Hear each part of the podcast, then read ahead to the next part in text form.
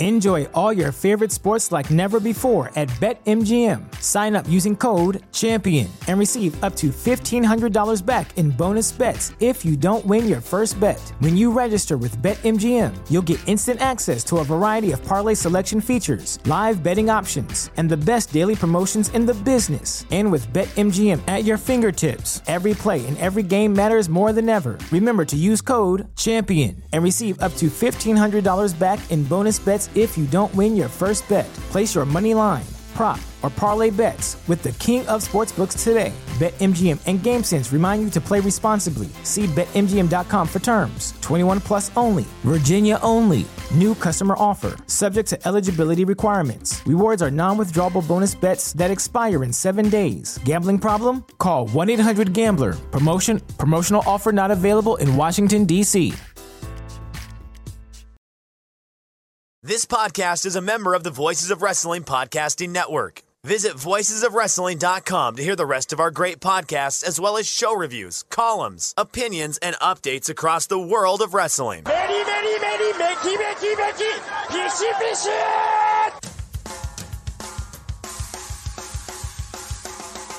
You are listening to the Flagship Podcast with your hosts, Joe Lanza. It's hard to be humble when you're from Arkansas. Which was funny on many levels, because why would you be proud of being from Arkansas? That's number one. Arkansas yeah, is a terrible place. And Rich Craich. Like, this all started because someone liked a tweet uh, and got annoyed about everybody it. Everybody log off. Throw your phones in the body of water closest to you. Stop. This is all terrible. I hate it all. Yeah, it's all so dumb.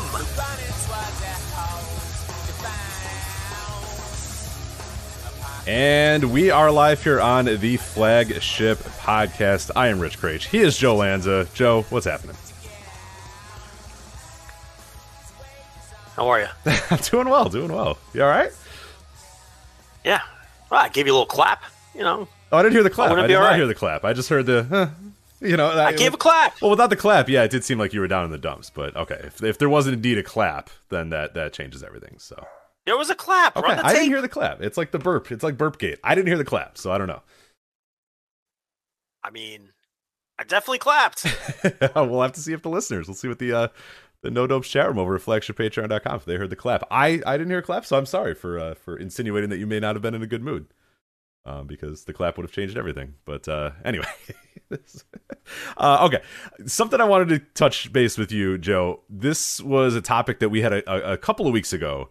Uh, maybe a, a couple months ago at this point, uh, but n- I, I was gone, and then last week we were busy, and I didn't have a chance to to, to tell you about this, but uh, remember our discussion about ptarmigans a couple weeks ago?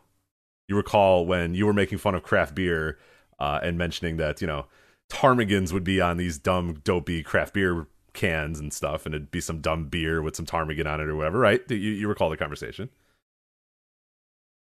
Yeah, yeah. I said ptarmigans are a dumb bird that you would put on a craft beer can or something. Yeah, right, right. So now I had never, and I and, and earnestly, I had never heard of ptarmigans before that point. Like, like never have I. Like, I'm sure I, I, I probably have encountered the word before. I've probably seen a picture of them before or whatever. But like to me, I, I when, when you said ptarmigan, I was like, what the hell are you talking about? I never heard of ptarmigans ever in my life. What the hell bird are you talking about? What the hell's a ptarmigan? Looked it up. Oh, it kind of looks like a dove. Okay, whatever. And then ptarmigan left my brain to what I thought never to return to my brain ever again, Joe. That was not the case, though. Because guess where there's a shit ton of ptarmigans quite literally everywhere? Alaska. Mm. There were at the airport. I get off in the airport and there's a stuffed ptarmigan, right, like right out of the gate. There's a stuffed bear next to a stuffed ptarmigan. And I'm like, huh. All right, Joe's right. This is a real bird. And then I proceeded for the next week to be like bombarded with ptarmigans. There was ptarmigan campgrounds, ptarmigan creeks, uh, ptarmigan. I, I we're driving on the road, and I I am seconds away, inches away from running over an entire gaggle. I, what, what would you call a group of ptarmigans? I don't know. I don't know why I would ask you that. You would know. There's a bunch of ptarmigans crossing the street. I, I have to guessing- slam on the brakes to not kill all these ptarmigans. I'm guessing it would be a flock a of flock ptarmigans. of ptarmigans. It is, okay, it is a bird, right? Uh, correct. Yes. Yeah. So it's but also it's... it's also one of these dumb words where it starts with P. Yes. But you don't pronounce the P. It's not ptarmigan. It's It's ptarmigan. Like, it should either be ptarmigan or we should just get rid of the P. Like, what harm would be done if we just agreed as a group, as people who speak English, to just drop the P? Yeah, we're not doing Why the P thing. Why keep the P around? We're not doing the P thing anymore. Yeah. Um, just get rid of it. Anyway, you make it. Easy. So someone, someone in the Noto chat room says congregation. I don't know if that's actually true or they're just coming up with names for these because every animal is a little different. Because like you said, they're a bird. That doesn't necessarily mean they're a flock. Because I think, uh, isn't it a gaggle of geese? It's very strange. That, that if you ever want to like get it's into a, a, a uh, no, no, I think it's a it's gaggle. I think it's a gaggle of of, of geese. I think it should be a flock. Um, I, I don't disagree. I'm just telling you what it is. And and uh, if you ever want to go down a wormhole, it's it's what are groups of animals called? Uh, it's very fun. It's a very fun game to play with the kids if you ever want to, uh, you know, you're bored and, and want to play the game. So you'll be wrong ninety-five percent of the time. Do you remember Flock of Seagulls? I do, do remember, remember Flock of Flock Seagulls. Of yes. Seagulls. Yeah, yeah. Yeah. New Wave Band. I remember that. Okay.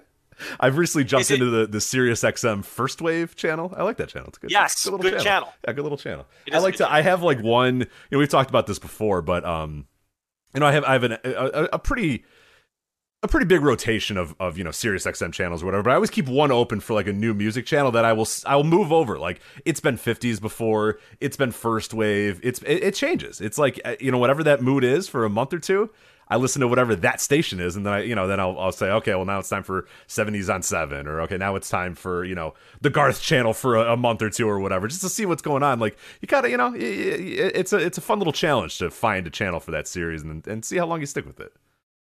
Yeah, until you get tired of it. Yeah, yeah. Until you're like, oh, this music stinks. Right, like I'm gonna hate First Waves. Yeah. Like I have like the I think all this music is good, and that's all my channels. And then I have the ah, maybe I do like fifties music. And then within like two weeks, I'm like, nah, I'm good. I don't really like fifties music. I'm gonna move on. But uh, it's fun for those two weeks to discover some new stuff. Do you enjoy the Flock of Seagulls hit "I Ran"?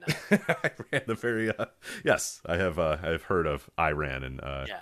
Do I enjoy it? Not I don't know country. if I enjoy it. I, I, it's fine. It's it's fine. Big hit. That one doesn't get you going, huh? Nah, I guess I don't okay. like First Wave that much, to be honest. I'm trying. There's there's some stuff I, I ran like on that parent- yeah. I, I I ran parentheses so far away. Yes, yes, closing of course. Parentheses. That of course. That big hit. You know what I'm talking about? I, I do. Yes, yeah. Yeah, it's uh, it finished very high on the charts uh, in its day. You know that was uh. Let me look this up. This had to be a top ten U S single. Oh, right? it had to be. Had to be. Uh, had to be. It reached number nine on the Billboard Hot one hundred. That's it? How about that? Hmm. Top ten. I think I figured number it one in higher. Australia. No, those Australia. They know what they're well, doing. Yeah, it was number one in Australia. You know who didn't like I Ran parentheses so far away? The U K. It only reached number forty-three. Ah, see, they, they have bad taste anyway, so. forty-three, it may not, it's not even chart. Like forty-three? Just didn't like, care. Yeah. What's the number forty-three Billboard song right now? Probably something we never heard of, right? Oh, correct. Oh, so yeah, no like, doubt. No doubt. I mean, number one might be something I never heard. Yeah, like, I was going to say, these days, I, I, uh, I'll have to I'll have to back out of any kind of current music discussions. Uh, other than other than Dua Lipa, that's about the only either, current music I enjoy, so. It's probably some mumble rap song or something. Somebody going on about Someone going on and on about Xanax or something. Um, that's probably what I don't know. Is that still going on? Um, I don't know if that's still going on, but uh, I'm sure it is. They don't do mumble rap. That's not uh, big anymore. The mumble rap. I don't know. You're asking the wrong guy. So it's probably a, a face a, tattoos. And... I, I think the, I think that heyday is is I think I think it's it's it's on the downswing. That, but I, I can't I cannot confirm nor deny that exactly. It's probably some some song that people are dancing to on TikTok. So uh, that's the number one hit now. But that you have also. So I have to change of, up so. my references. I. I can't just talk nah, about mumble I think rap you can stick anymore. with it. I think you could stick with it because once you get to a certain age, like you just kind of get you, you become a stick in the mud. You know what I mean? Oh. So, no, I don't want you to. Yeah, I'm just no. I'm there. I'm there now too. I'm there now too. I'm not throwing you under the bus at all. I'm just saying. I keep up. Um. Yeah, I don't know. Maybe they don't do the mumble rap anymore. That's not a thing. SoundCloud rappers aren't a thing anymore. I don't know. Yeah. I, again, wrong person asked. Let's see what the Billboard Hot one hundred is right now. Uh. Well. Depends what you define Jack Harlow as. He's pretty close to mumble rap. He's pretty close to SoundCloud rap. But uh, yeah, maybe maybe it's. And then you have "As It Was" by Harry Styles. That's number two. Here's like, the thing. Heat Waves by Glass Animals, number three. So there you go. I'd have to hear the songs. I'm never going to know no, got the, art, the artist or the title. Um, but if I hear the songs, I probably know the songs. You know what I mean? Yeah, because you, you stay up but, on it. Um, yeah, no, the wife keeps you keeps you honest, right? I, yes, I hear the songs because my wife plays the songs. But that doesn't mean I know. Like, I couldn't pick Jack Harlow out of a lineup. Right, but you've but heard I, Jack Harlow for sure. You just have no idea exactly. what you have. Yeah. I probably have have had his songs in my head, and I'm like humming along because I hear him. So, but I don't like I don't know the titles. Couldn't tell you. You know what I mean? So the, reading the list doesn't do me any good because there's I, I'm not going to know the names of the songs. Uh, I've heard that name. Um, I just Googled the guy. Uh, no, I'd have this guy could this guy could have delivered me a pizza last night. For all I, he very I well may have. Yeah. Yeah. I mean, you know, I, I don't I don't know who this guy is. This guy's a mumble rapper. That's uh, what he does? No, not really. I, I I wouldn't define him as a mumble rapper. I, I he's he's he's got some pretty good bars, Joe, as the kids would say. He's a what's his good, big hit? Uh, I don't know. uh, the first Google result in videos is First Class. Sure, let me, go with that. Let me yeah. play a little of this. I'll tell you if I know it. Okay, play a little great. Bit yeah. So let's see.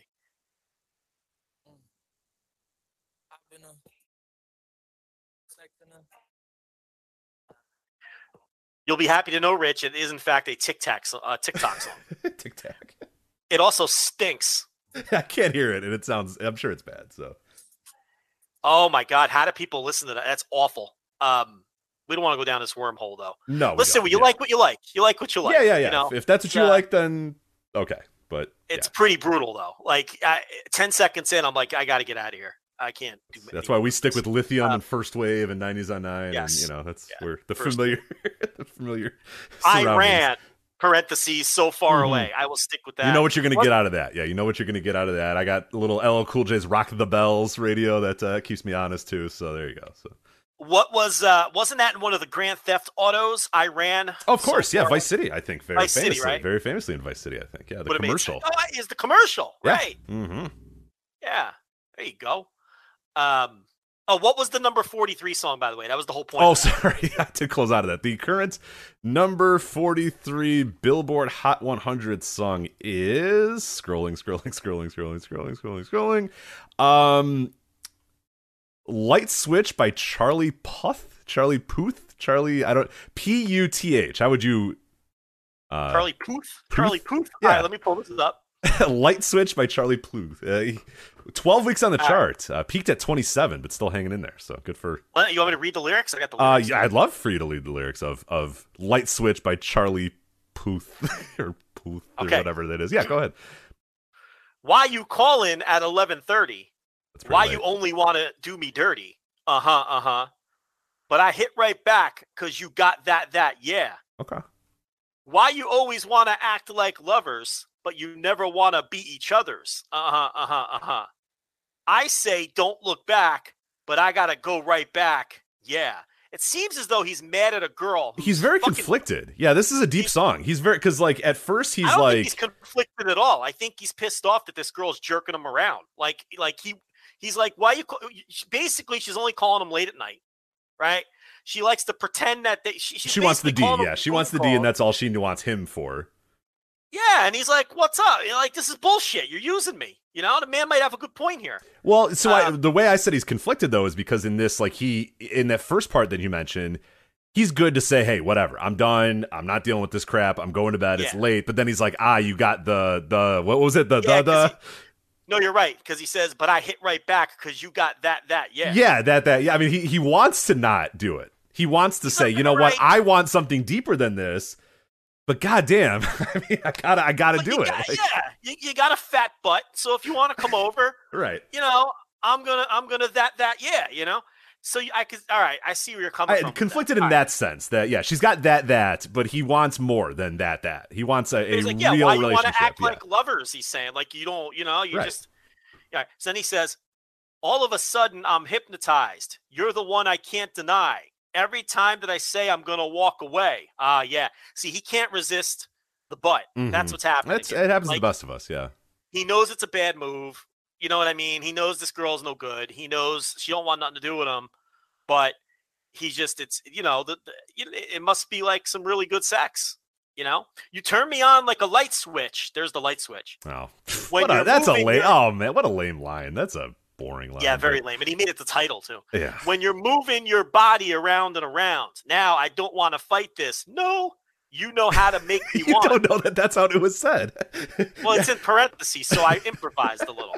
So you're taking creative it, liberties with Charlie Puth's uh, light switch. Re- they repeat the chorus. Um, the rest of this is basically. He's repeating, repeating. Come on, come on, come on, come on. Come on and show me how you do.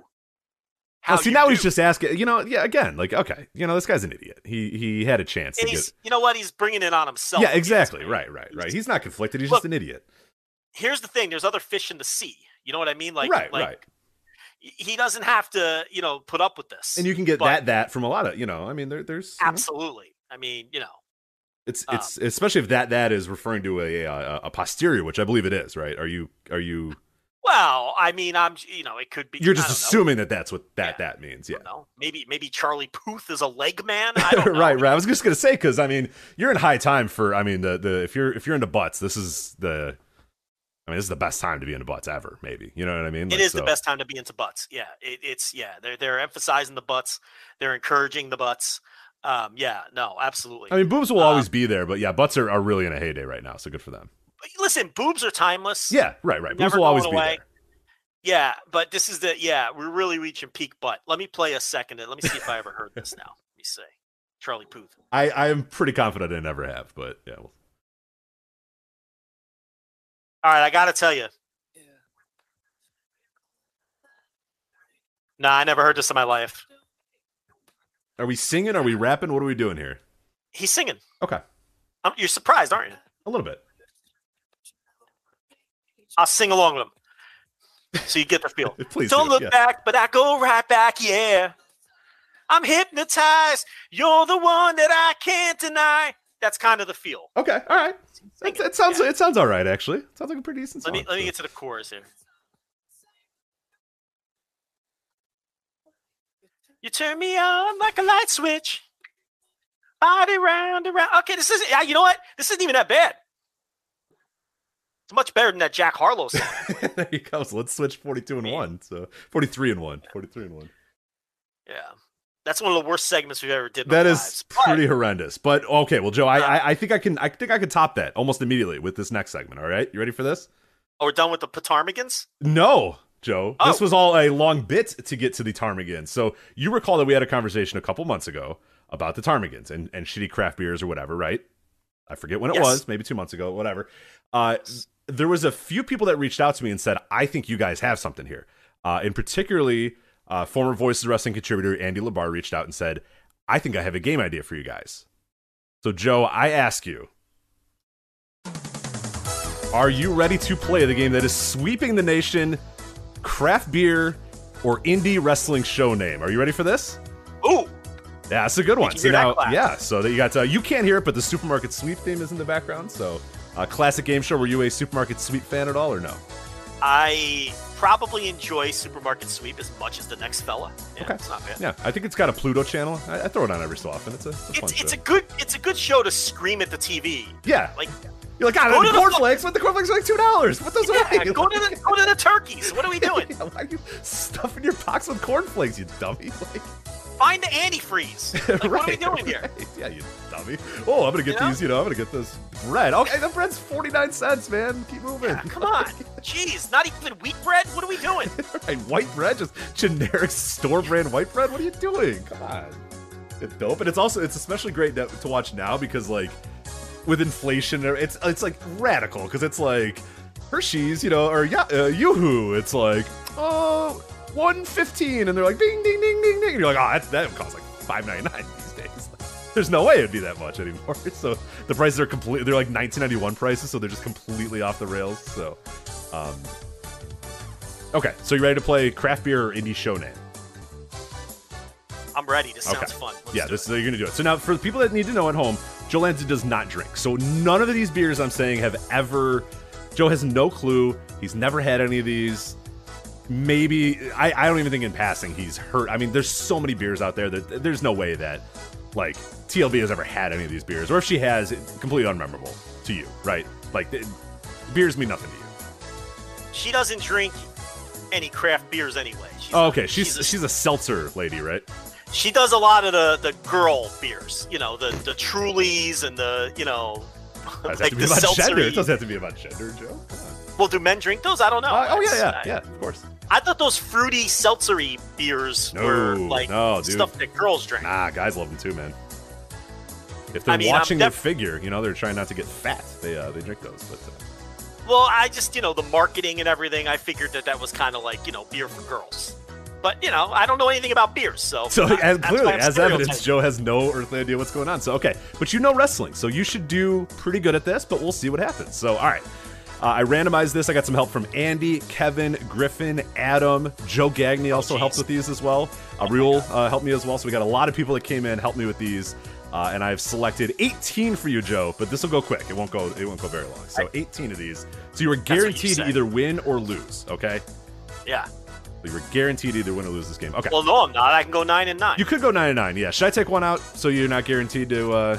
I forgot. You're so neurotic. Just read the damn questions. Okay. All right. All right. All right. All right. We'll start with the number one here, and uh, so of course you know how the game works. I'm going to say if I say "Hell Hath No Fury," you would say, "Oh, that's a A E W indie wrestling show." I know about that. So yeah, nice and easy. But uh, if I say you know Bud Light, I would hope that you would say, "Oh, that is a beer." So all right, are you ready? Right.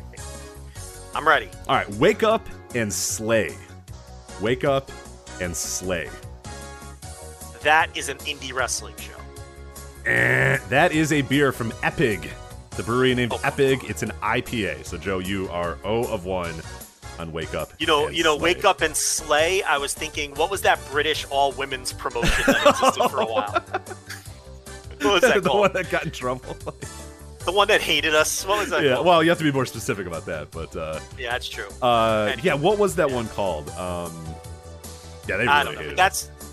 That's immediately what I thought when you said "Wake Up and Slay." You know, is that the one that I think? Are you thinking of Pro Wrestling Eve? Yes. Yes. Yeah. Yeah. That's yeah. Yeah. Well, anyway. All right. Number two. I'll just end there. Uh, number two. There's something about Barry. That I know for sure is an indie wrestling show. Okay, do you know the promotion for not not for any bonus points, but just for bragging rights here? Yeah, it was um, uh, for the sake of moving this along, I, I'm not going to remember, but I, I remember that show. All right, it is Black Label Pro. Actually, one of, yeah, one of your favorite indies on the scene right now, Black Label Pro. Yeah. So, uh... so close to being good. If Black Label Pro. Would just tighten up their booking a little and stop doing so much intergender. Anyway, move on. Yeah, they, they have great cards and usually not great shows, which is, is, is quite difficult to do. Okay, number three, not here to fuck spiders. Wow, that that's a doozy. You know, you, you would you would probably not want to put that on a can of beer. Um, you know, but at the same time, yeah, it's ironic. You know what I mean? It's, it's right. So it's either like a East Coast deathmatch promotion, uh, maybe maybe with Nate Webb in the main event. Um, but I, I'm gonna go with the beer. Um, incorrect. You were actually very close here. Not not here to fuck spiders. Uh, it is a deathmatch promotion. I don't know what coast of this country it's on, but it is from Deathmatch Down Under, the Australian deathmatch Australia, promotion. Yeah. So yeah, I don't know what uh, it might be on the East Coast of Australia. I don't know.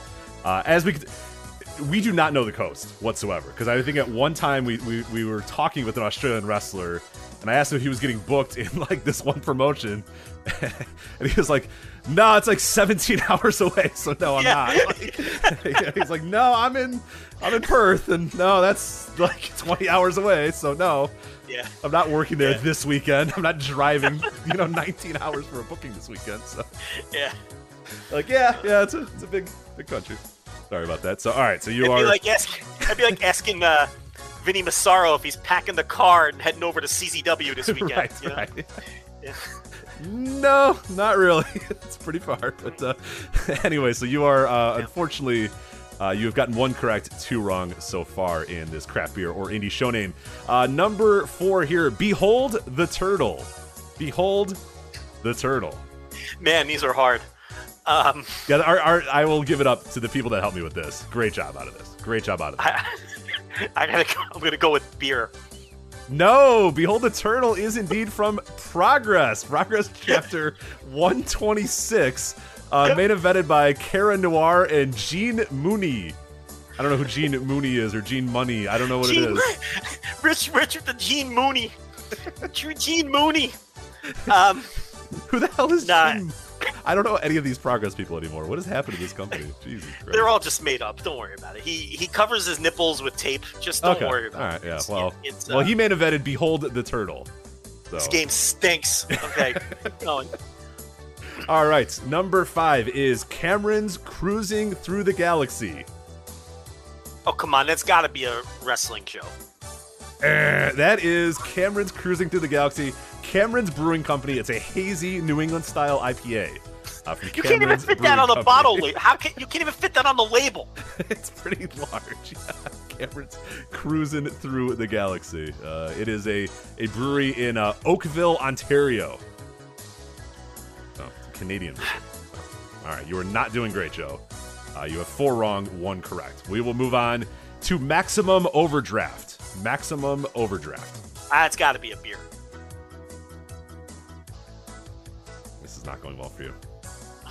There's somebody listening that's going to get upset too, because uh, that is indeed a show from Chikara in August of two thousand seven, main evented by Gran Akuma and Icarus versus Mark and Jay Briscoe. So uh, Gran Akuma here is yeah. going to get really upset that you didn't get that right. Yeah, but it's like a thousand years ago. How am I supposed to know the name of that show? This is not. It's, it's not going not well, but there's well. plenty of time for you to catch up here, because yeah. I, and I think you got this one. I know we, I believe, yeah, I, we've either touched on this beer and or indie show at some point on this show in a very bizarre way. Uh, but number seven, One Leg in the Air. Indie show. That is indeed Progress Chapter one eleven. One Leg in the Air. Uh, main evented by Kanji and Giselle Shaw, which I think you said was a horrendous match, if I remember correctly. So, yeah, I think I watched that show. Yeah. We talked about that show at length. Uh, so uh, there you go. You are on the board again. Uh, you have two correct, and you have five wrong. We'll move on to Duh. Do You Believe in the Man on the Moon? Okay, that can't possibly be a beer. I mean, if that's a beer... And for that reason, I'm going to say it's a beer. Beer. No, that is an I W A Mid-South show. Joe, God, from... I'm, I'm, I'm overthinking this. From November twenty-ninth, twenty eighteen, uh, main evented by Aaron Williams, Ace Perry, and Logan James in a thirty-minute I, three-way Iron Man match. So. I don't watch that meth lab shit. I don't... There's a, there was a match... A... There was a match here, Rump Thump versus J C Rotten. Are you aware of Rump Thrump? I am not. So I I don't watch that promotion. Never did. Yeah, Too trashy. Know. Even you remember back in the day when like C M Punk and Chris Hero and these guys would work on. Yeah, yeah, Eddie Guerrero would, would pop in. Yeah.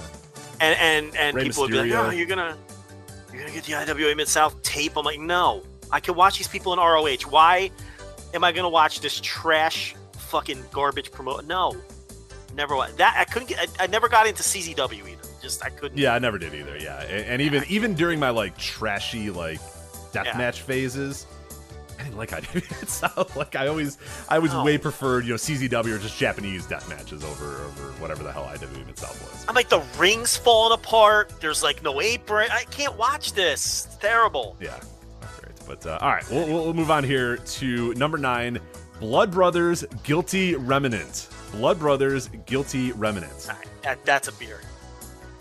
Wow, I thought you, I, I thought for sure you were going to say that was a show, but no, that is indeed a ah. beer from a Blood Brothers Brewing uh, in Toronto. I've been to this brewery as well. Uh, that, Joe, is a white stout with coffee, vanilla, and lactose. Well, of course it is. Yeah, as you know, I don't even know why I had to explain that to you. You know that Blood Brothers Guilty Remnant, of course, is a white stout with coffee, vanilla, and lactose. All right, number ten, The Idaho Situation. Oh, God. This...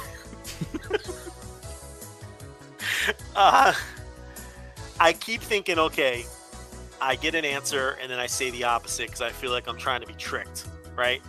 That's so the, now I'm that's gonna, kind of the game, yeah.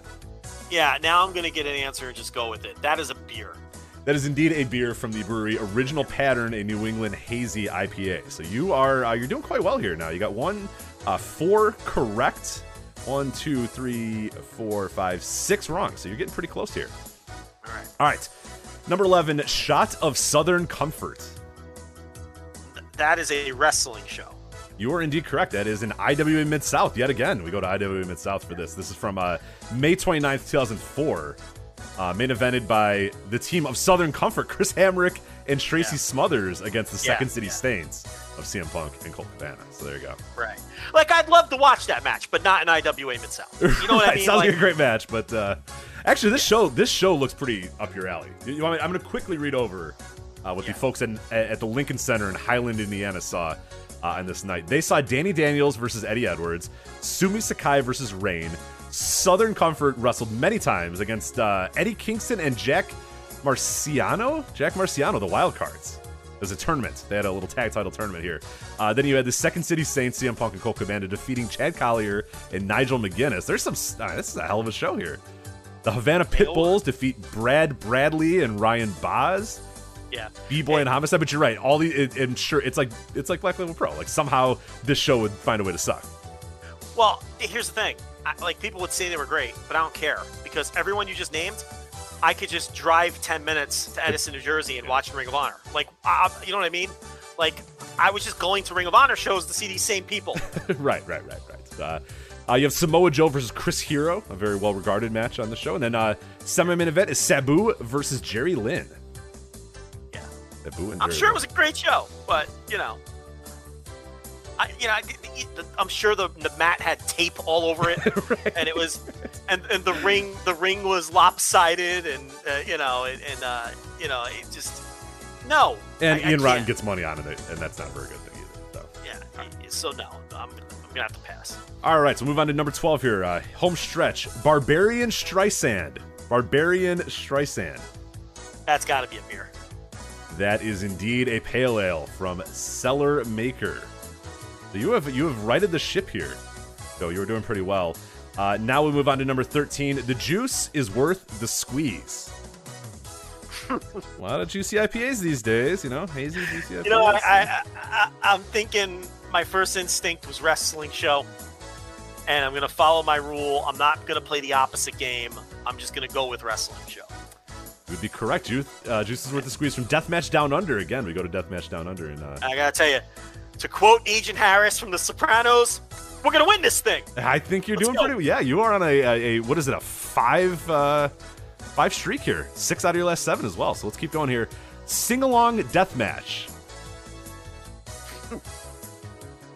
This one, this sounds like you're trying to trick me, okay? Obviously, you're going to want to say wrestling show, but, but that would be way too obvious. Like, why would you give me something called with deathmatch in the name if it wasn't the beer, right? So I'm going to go against my new rule because this would be pretty dumb to make it a, unless unless you're trying to make me think playing forty that I'm chess here. Think, yeah, I'm playing forty yeah, chess. It's too obvious and he's going to he's going to say beer because he's going to think that we're trying Yeah. Oh man, sing-along deathmatch. No, I, I'm going to I'm going to stick with wrestling show. You are incorrect. It is a beer from Jester King. It's a farmhouse ale, Joe. A saison is uh, one of your favorites uh, uh, type of beers, I'm sure. So, all right, your streak is over, but you uh, you can still you can still you can still do this. You can still do this. All right, Angels with Filthy Souls, wrestling show. Uh, that is a beer from Bissell Brothers Brewing in Portland, Maine. A maple porter, Joe. A maple porter. No one's drinking that shit. Do you like maple porters? No one's drinking that shit. I hate this game. Just What's to next? check in, uh, you have eight incorrect answers yeah. and seven correct answers. So I got, so I got to get the next three. You got to get the next three. I got to get the next three. Shit. All right. Man's birthday celebration. Beer. I'm sorry. That is an Australian wrestling show from Australian Wrestling Superstars. Man's birthday celebration. I, uh, I'm, I'm sorry to do this. So, uh, Keegan Brettel defeated Captain Keto and Dragon in your uh, main event of, of uh, Nan's birthday celebration. Okay. So you can still, what can you, you can tie, definitely, can you can tie, right? You have nine incorrect, you have seven, yeah. so you can tie at best. That's what you can do here, okay? And then you got to open your refrigerator and give me a, a, a tiebreaker. Yes, I can do that. So, all right. Number seventeen here, octopus wants to fight. Beer. Correct. Great Lakes Brewery. I P A from Great Lakes Brewery. All right, so you are correct. This is it. Will Joe tie? Will he be more wrong than right? We will find out here with our number eighteen. Get off my cloud.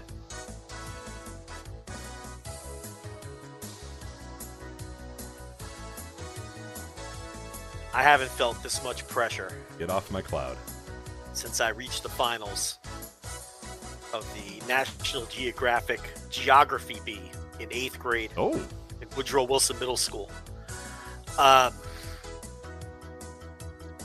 and let me tell you something. Mister Tiber did not want me to win. Trust me. Oh, he rigged it against uh, you, you think? I mean, I feel like we had a contentious relationship. And he was maybe not rigging it, but giving me the harder questions. You know what I mean? Um, give me, give me the name one more time. The name again was Get Off My Cloud. Get Off of My Cloud. Sorry, Get Off of My Cloud. Wrestling show. Lock it in. Though I am very sorry, that is a beer. Oh! From Boojum Brewing. It's a hazy I P A. You have failed at craft beer or indie show name. Do you want to know my tiebreaker, just in case? Sure. Okay, I, I uh, found this one here. It's a tiebreaker. I don't know half of you half as well as I should like, and I like less than half of you half as well as you deserve.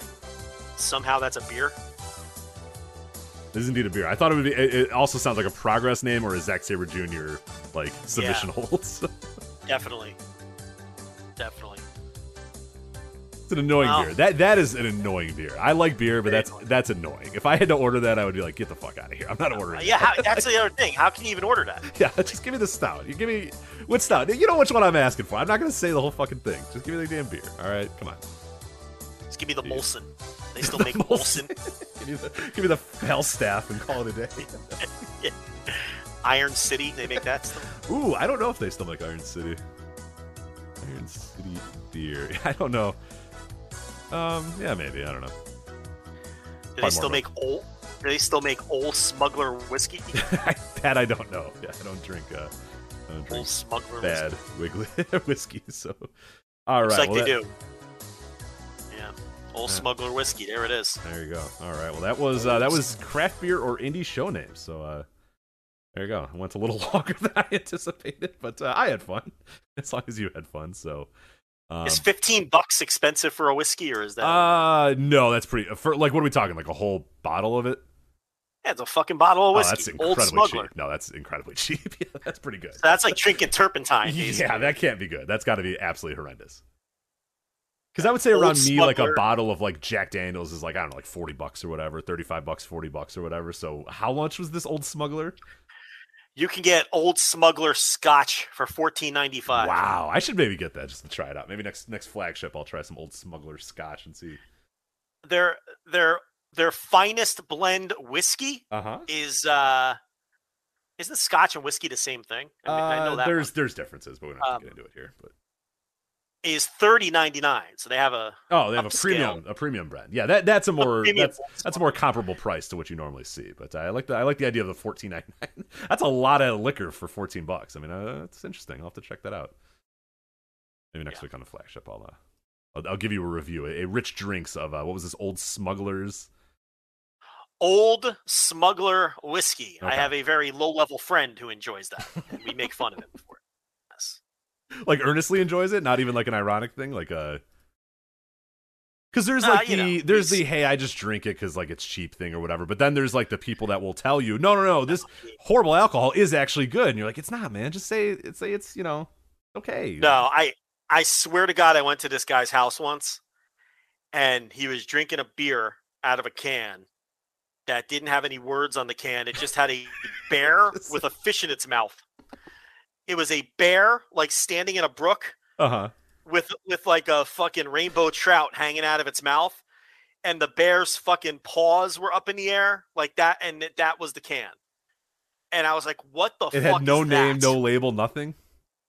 I mean, it may have had like the like the calorie content thing or whatever, but it didn't have like a brand name on it. It was just a bear with a trout in its mouth and its paws. And for years, I've been trying to search and figure out what the fuck what this, this beer was. Interesting. I will. Uh... He just buys whatever's cheapest when he goes to the okay. liquor store. And you know, um, his goal is to be as drunk as he can be as soon as he can be. Okay. Hey, so, efficient. Efficiency is, is is is not always a bad idea. So good for him. Yeah. Did the Simpsons ever market Duff beer as a real thing? Uh, they did, I believe. You yeah, I, I, I, mean, I purchased it one time at uh, there. There was uh, there was a while there where uh, they would take over like seven elevens in the areas, and they would turn them into Quickie Marts. Uh, and we went to a few of them, and they, they would sell Duff beer there. But uh, it was just I don't even know what it was. It was just some generic beer. But uh, I have a can. I have a can in my uh, house. Someone's saying the beer, the uh, bear beer, is Hams. Does that sound familiar? Oh yeah, yeah, yeah, yeah. That'd be Hams for sure. That'd be it. Hams. That's the, a very the, cheap, the, yeah, very cheap solid beer for. Uh, I don't know. These Hams cans all have, it says I mean, Hams they're a little bit on. More intricately labeled than that, but I think that they do have like an alternate can that, that might be what you're thinking of. Oh, I know what he's thinking. They have like a cartoon bear as Correct. Their logo. Yes. No, no, no. This was like a brown grizzly bear standing in a brook with like rocks. A babbling, and like the a babbling water, brook. Yeah, the water babbling in the background. And he had a fish in his mouth, the bear. And it didn't have any I got it from like Aldi. It. You probably got it from like Aldi or something like that, right? Yeah, I don't know the, the fuck Dollar this Tree. Was. He got it from Dollar Tree or something. So, yeah, I, I brought him Peroni once because it was Italian. Not that I know anything about beer, but I thought it'd be funny if I brought him Italian yeah, beer. Yeah, yeah. He acted like I brought him fucking uh, beer dotted with gold. Like he thought it was like. Poor guy. Uh, I'm like, dude, I spent like nine dollars. Yeah, it's like, it's like eleven dollars. Calm down. Yeah. Uh, I'm like, I just bought it as a gag because it said it was Italian. I don't, you know, he, he oh, I can't it's believe it. It's a good beer. It is. Yeah. And it tastes good. The it's Peroni. Good for eleven dollars. I mean, yeah. I mean, it's not like, you know, I don't yeah. think I'd get that excited about drinking it, but it's it's a solid eleven dollars beer. Well, so. He drinks beer with a bear on the can. he drinks, I mean, yeah, non-discreet. You know? An old smuggler whiskey. So, I mean, you know, it probably was. Someone else is saying it's Schmidt's beer that has Schmidt's the bear on it. Beer from uh, like Schmidt? Mike Schmidt smelled like like Mike uh, Schmidt's beer. Schmidt's beer. Let's see here. Um. Schmidt's. Oh, maybe. Oh. Oh, there's maybe. A beer on the... There's a trout. I see the trout. There's yeah. the bear. There's the bear with the trout. There it is. That's After it. All this time, congratulations. Face. Yeah. I tried to tell you. See. What Everyone's is like, ah, oh, Joel makes beer? Up his bits. Look, there it is. It's got the bear. Look at the bear with the fish in the mouth. I see it. It is. It is indeed eating a trout in a babbling brook. So you were. You were not. Uh... Yeah. Man, this beer looks terrible. What the hell? Why is he drinking? you gotta this? Try it. It looks like it's from like nineteen eighty-four. Did it? Was this current beer that he was drinking, or just like whatever he found in a fridge somewhere? Let me tell you something. This man would drink anything he found in a fridge. So it could have been like. Yeah, his I was gonna say like his dad left it over. It was next to the Red Dog or whatever. And his his. his... Good Lord. Schmidt's there people. It is. Well, congratulations! Look, they got that, cans yeah. with they got cans with deer on them. They got cans with uh, what looks like a ptarmigan. They got all kinds of fucking animals on their cans. This Schmidt's beer. Look at this guy. There's one with an ice fisherman pulling a fish out of a hole in the ice. Wow! It's a, it's a common man's some, beer. Uh, yeah, it's an every man's beer. It's common man's it's beer. It's a Joe Six Pack type well, of beer. We, yeah. Yeah. So we figured out that mystery, right? So uh, there's one with an elk. All right, so it was Schmidt's beer. Schmidt's beer. Nice job out of, uh, who was this? That was Shining Wizard, I believe, that gave you Schmidt's beer. So, all right, nice job out of Shining Wizard. I, I don't know what's up with the gimmick name, but nice job out of Shining Wizard. What is this man, like a celebrity? He can't give his name. Oh, I'm the I'm the Shining Wizard. You know, that's like his uh, that's his FetLife handle, Shining Wizard. You know, he's a uh, he's a. He's into wax play. you know, he's into the wax play um, with the gimmick name over here. Uh, a lot of gimmick names in the chat tonight. The Swink. Look yes. at this guy, oh, yeah. The Swink. Yeah. So we got a lot of big shots here. Charging Sentinel. Yeah, name. We got Charging Sentinel. Suit so, Williams. No, you know, just just classic Suit Williams. Well, he doesn't know, need that, you know. That that's just a pseudonym. That's just, no. you know, he's that's his that's a pen name. That's uh That's like uh, Stephen King as uh, Richard Bachman. You know, you can let that one slide. But it's like uh, these other guys with the gimmick names, like, you know, What are they, what are they hiding here? You know, it makes you wonder. Who are they? Who Does are it make guys? me wonder? You know, it makes me wonder. Charging, charging, charging Sentinel could be anybody. I mean, that could be a T K burner for all we know. Yeah, we true. don't know who Charging Sentinel is. So, you know, um, I've never. Let me tell you this. I've never seen Charging Sentinel in here on a Wednesday. That's true. Hmm? You're right. You're not wrong. You're not wrong. So he's either a, uh, or he, she, whatever, is either a, a brand new subscriber, the flagship patreon dot com, or, yeah, I think we can illicitly say a, a T K burner for sure. So uh, yes. I've never seen T K and Charging Sentinel in the same place at the same time. So can't say you have. Mm-hmm. Yeah. Well, uh, at some point, I guess we should talk about. This is the dumbest show. I cannot believe these people. Pay, some people pay us ten dollars to listen to the show live, and this is what we've given them we, for forty-five been, minutes. Been doing this for ten years. Why? And we're bigger than ever. More people listen to us than ever. Than ever. Why? I don't understand. Oh my God! Well, all right. Hey, Joe. Uh, all all Elite Wrestling and New Japan Pro Wrestling. Uh, they announced a joint show. Did you hear about this? You've been reading about this. You've been seeing this. There's a there's a sponsor paying us to read an ad on this show. I'm gonna wait. I was I was I that was my plan, is to go to the sponsor right away. But after you talked about wax fetishes on FetLife or whatever, I decided uh, to uh, give it a little bit of a gap. So we'll talk some wrestling and then. Uh, get to Rich, have you ever had hot week. wax no. dripped onto your chest? I have not. No. Have you ever had that? No. no. You you couldn't have answered that fast enough. You answered before I was done asking. Like you're like no, no hot wax, Joe. Never had hot wax on my chest. You know why I don't? I have too much chest wax? hair. That would that would not go very well for me in particular. Exactly. That would be very exactly. bad for me. I'm a hairy Italian man, and I I don't want hot wax anywhere near me because that's soon going to turn into cold wax.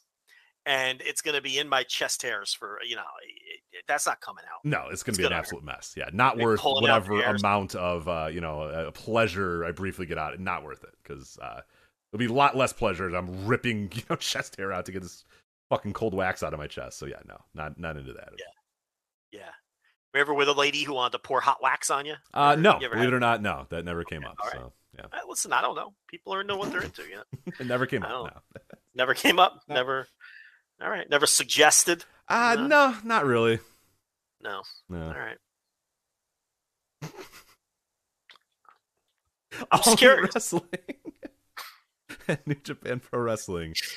All right. Uh, it's called Forbidden Door, Joe. They're joining a show. It's going to be uh, yes. finally a show in Chicago. Thank God. Uh, Sunday, June twenty-sixth at the United Center. I'm so glad I could finally go to a wrestling show. It's, I cannot wait. Starving so. for wrestling in Chicago. I, yeah, I'm just dying to get a wrestling show here uh, in my uh, in the, the second city, Joe. And finally, the second city is going to get a wrestling show uh, from All Elite Wrestling and New Japan Pro Wrestling. It's going to be called Forbidden Door. It's going to be on June twenty-sixth at the United Center.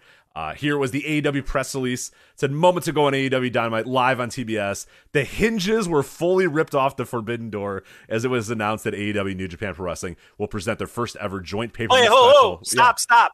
Did he really say hinges were fully ripped off? The hinges were fully ripped off the Forbidden Door. I said that on the Thursday show today. Mm. This press release came a day before. So you're either biting this, you're either biting this press release, or uh, I don't know. And they're running Chicago again. When they're not in Chicago, they're in Texas. Mm. Makes ask you questions. wonder. Ask questions. Yeah, ask the question. I don't think D K did too well in the geography B because he goes to like two states. He only goes like, to your town and my town. He goes to Texas and he goes to Chicago. And that you know? one time in California, yeah. But uh... I don't even. I didn't run California yet. They did that one show, didn't they? Then they run, um, what was the town? It was a weird town in California that I've never heard of before, but um, they ran a town in California. Doesn't everybody on every media call, when are you coming to California? I don't think yeah. they come to California. No, they did that one show in California. I forget what it was. They, they, they definitely did at least one, right? Imagine being one of the thirteen or fourteen people who get called on the media call and asking, are you going to run a show? In yeah, when are you running in California? Like, who fucking the question cares? People are dying to know is when are you yeah. running in California? Is, is when really are you coming to insert where I live? I, nobody fucking cares but you. Like, why, why are you blowing this opportunity? You can ask anything. Anything. And that's what you ask. Are you excited it about the upcoming show? Yes, I am excited about the upcoming show. Thank you. Yeah. Yeah. Yeah. What do you think he's going to say? Dummy. Like, don't even just get off. Like, just listen then. Like, you don't have to ask a question. That's what drives me nuts. You know, sports, inter- you know, sports press conferences too. When, when, when those people do, they just ask the most, oh, how'd it feel to get the win tonight? Why are you asking that? Don't ask. Let someone else ask a question. Anyway, go ahead with this press release. Yeah, you, you, I, which is, I can't believe that people have gotten through, because I'll tell you, like, high school coaches would destroy me if I asked a dumb question like that. Yeah. They would say, like, well, what do you think? Why would you ask that? What do you think? How do you think I feel? Like, you know, I, I would be, I would be the pro athlete that would have Hall of Fame numbers who didn't get voted into the Hall of Fame. Right, you would be Frank Thomas, you know, who got in the Hall of Fame, but like a very surly asshole that everybody hated. Or yeah, there there are there are some guys that are right on the cusp there that are like, yeah, this dude was a fucking asshole. So, um, well, maybe it's because you asked stupid questions, right? Maybe exactly. That's yeah, right. Like Steve Carlton had that rep.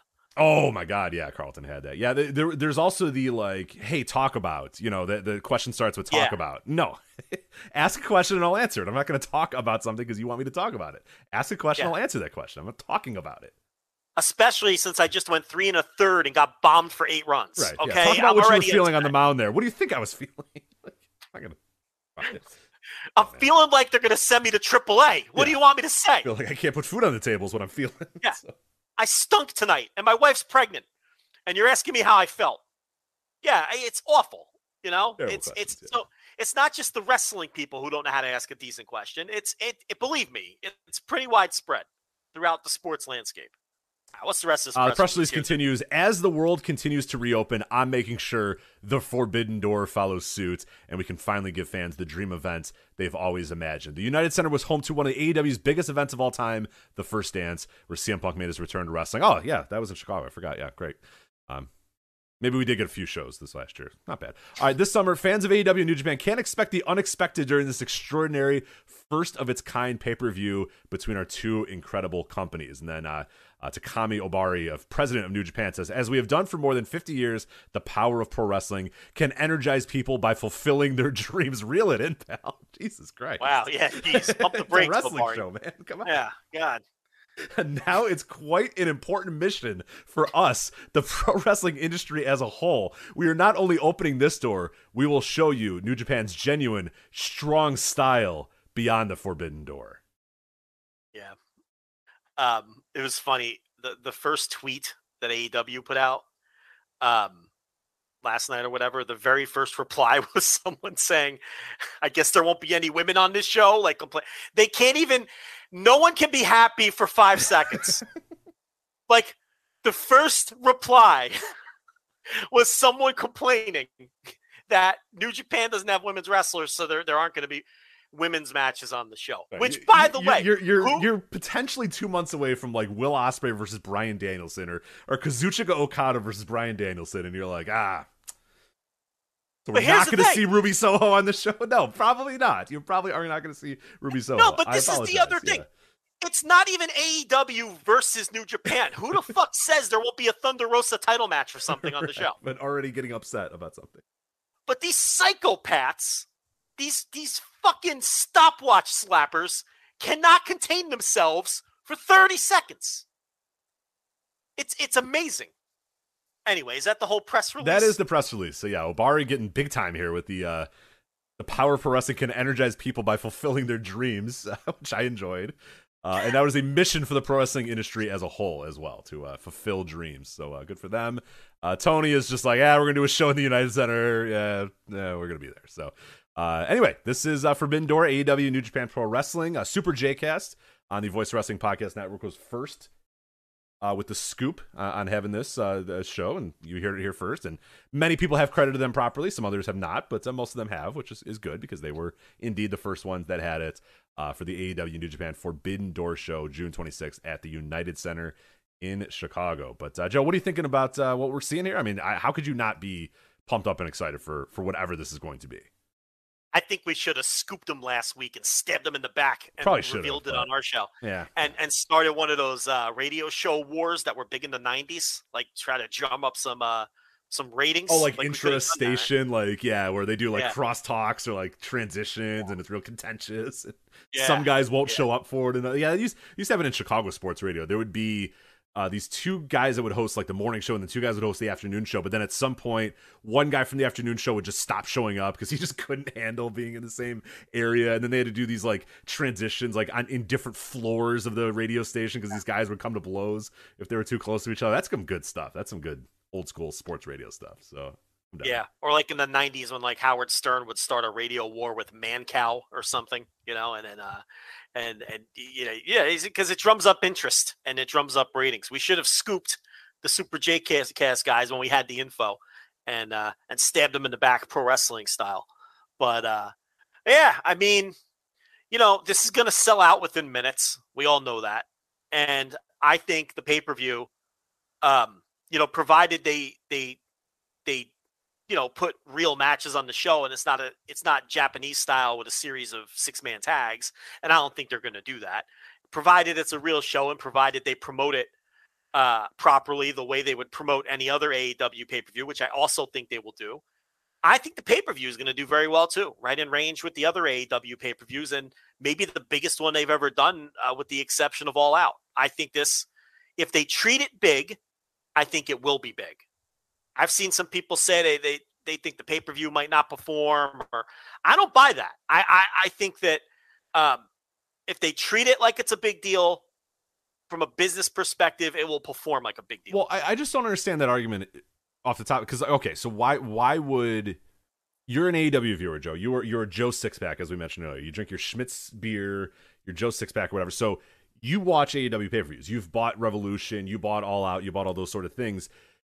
Why would you not buy this show if it's going to be promoted? I mean, yes, the one way that you would not buy that show is if C M Punk's not on it and Daniel Bryanson's not on it, and and uh, you know, there's there's we're you know these there are only six man tags, or, but like if Punk is on there and he's in a singles match and it's an important match, which I'm sure it would, you know, if he's on there and it's in a singles match, it's going to be important. Danielson's in an important match. Kenny Omega makes his return or whatever. He's just about ready to, to come back or whatever. And then they present the other guys, guys that you might not know as Joe Sixpack. You might not know who Hiroshi Tanahashi is just yet, but they're going to present him as a big deal. You might not know who Jay White is, but you watched Dynamite this week and everybody went nuts when he came out there. Like, why would you not watch this show? Like, if all the stars of A E W are going to be there and you watch A E W, what is stopping you from saying, ah, I can't buy this show. I forget it. You know, I'll buy All Out. I'll buy, you know, Full Gear, but I'm not buying Forbidden Door. No, no, no, no way. Yeah, no, that's why I think it's going to do well. Um, you know, and, and I've also heard, oh, well, you know, they have a pay-per-view just a, a month after or a month. But well, so what? I mean, pro wrestling fans are used. All we heard for the last three years was how A E W could use more pay-per-views. Now they add this uh, fifth one here, which is an enormous uh, super show with New Japan. And now all of a sudden the shows are too close to each other and nobody's going to buy it. People got to make up their minds.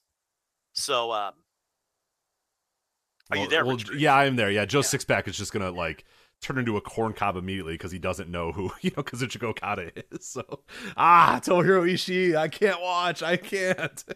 I I must turn into mush. I'm a corn cob. Ah, like it's it, it's ridiculous. Yeah. Why would it not be a big deal? Yeah. Like, if they're going to treat it like a big deal, they're going to promote the fucking hell out of it, and it's going to have all the stars of A E W. Why would you not buy it? Why would people not buy it? I just don't understand this argument. Like, maybe they won't. Like, I don't know. Maybe they won't, but like, how could you assume that they wouldn't? What is what is different about this show other than that they might treat it like a bigger deal, and it might be even a more gigantic of a deal, and it's a one-of-a-kind type of show versus all their other pay-per-views where you might see matchups that you maybe even have seen before already, or rematches or whatever. It's one-of-a-kind matches, like, with probably all the stars of A E W. I don't understand why Joe Sixpack wouldn't buy this show if he bought Revolution, but...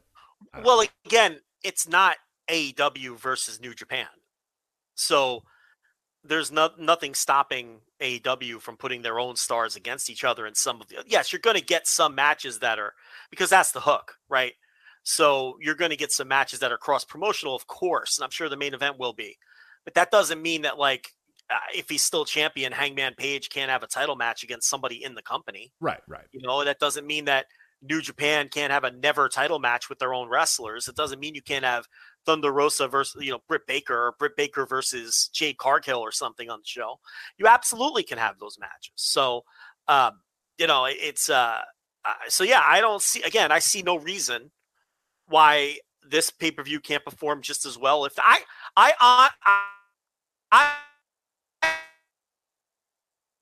believe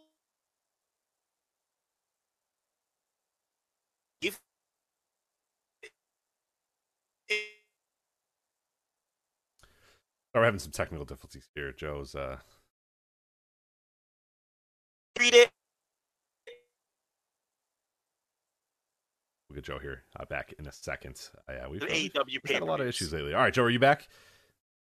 Yeah. Uh, did everything I say come out on the show? No, or literally I... nothing. Literally nothing you just said came out. So, whatever you said over the last thirty seconds, uh, nobody heard. It was uh, it, it was it was very bad. So unbelievable. Um. I'm sure it was, was great. It was a great. It was a great diatribe that uh, unfortunately we'll never get back. I think I was saying, I was repeating the point that it's not A E W versus New Japan. There's right. nothing stopping Jade Cargill versus Britt Baker or Hangman from having a title match. Did you hear that part? I did. Yes. Yeah. Uh, yeah. There's nothing stopping them from doing that, or New Japan having their own matches with the cross promotional matches as well. And I think. Uh, you know, A E W, the people who buy A E W pay-per-views are going to buy this one. And what about all the New Japan fans who might not necessarily be A E W fans or, or be big enough fans to buy their pay-per-views? If you have big New Japan matches on this show, or you have big New Japan stars having first-time matchups against big A E W stars, there's a there's New Japan fans that are going to be into this. So I think this has a chance to uh, not just be as big as all, every as the pay-per-views.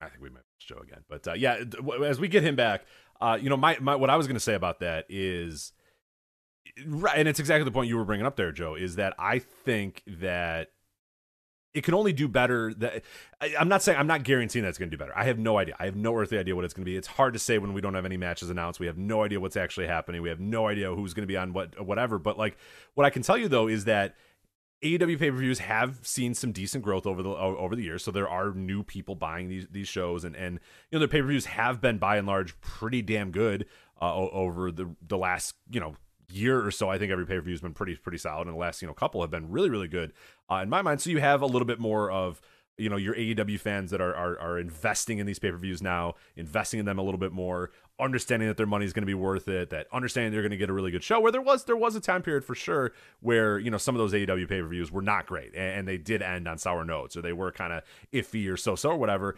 That that's kind of been done. I mean, they, they've really delivered big, you know, with recent uh, pay-per-views.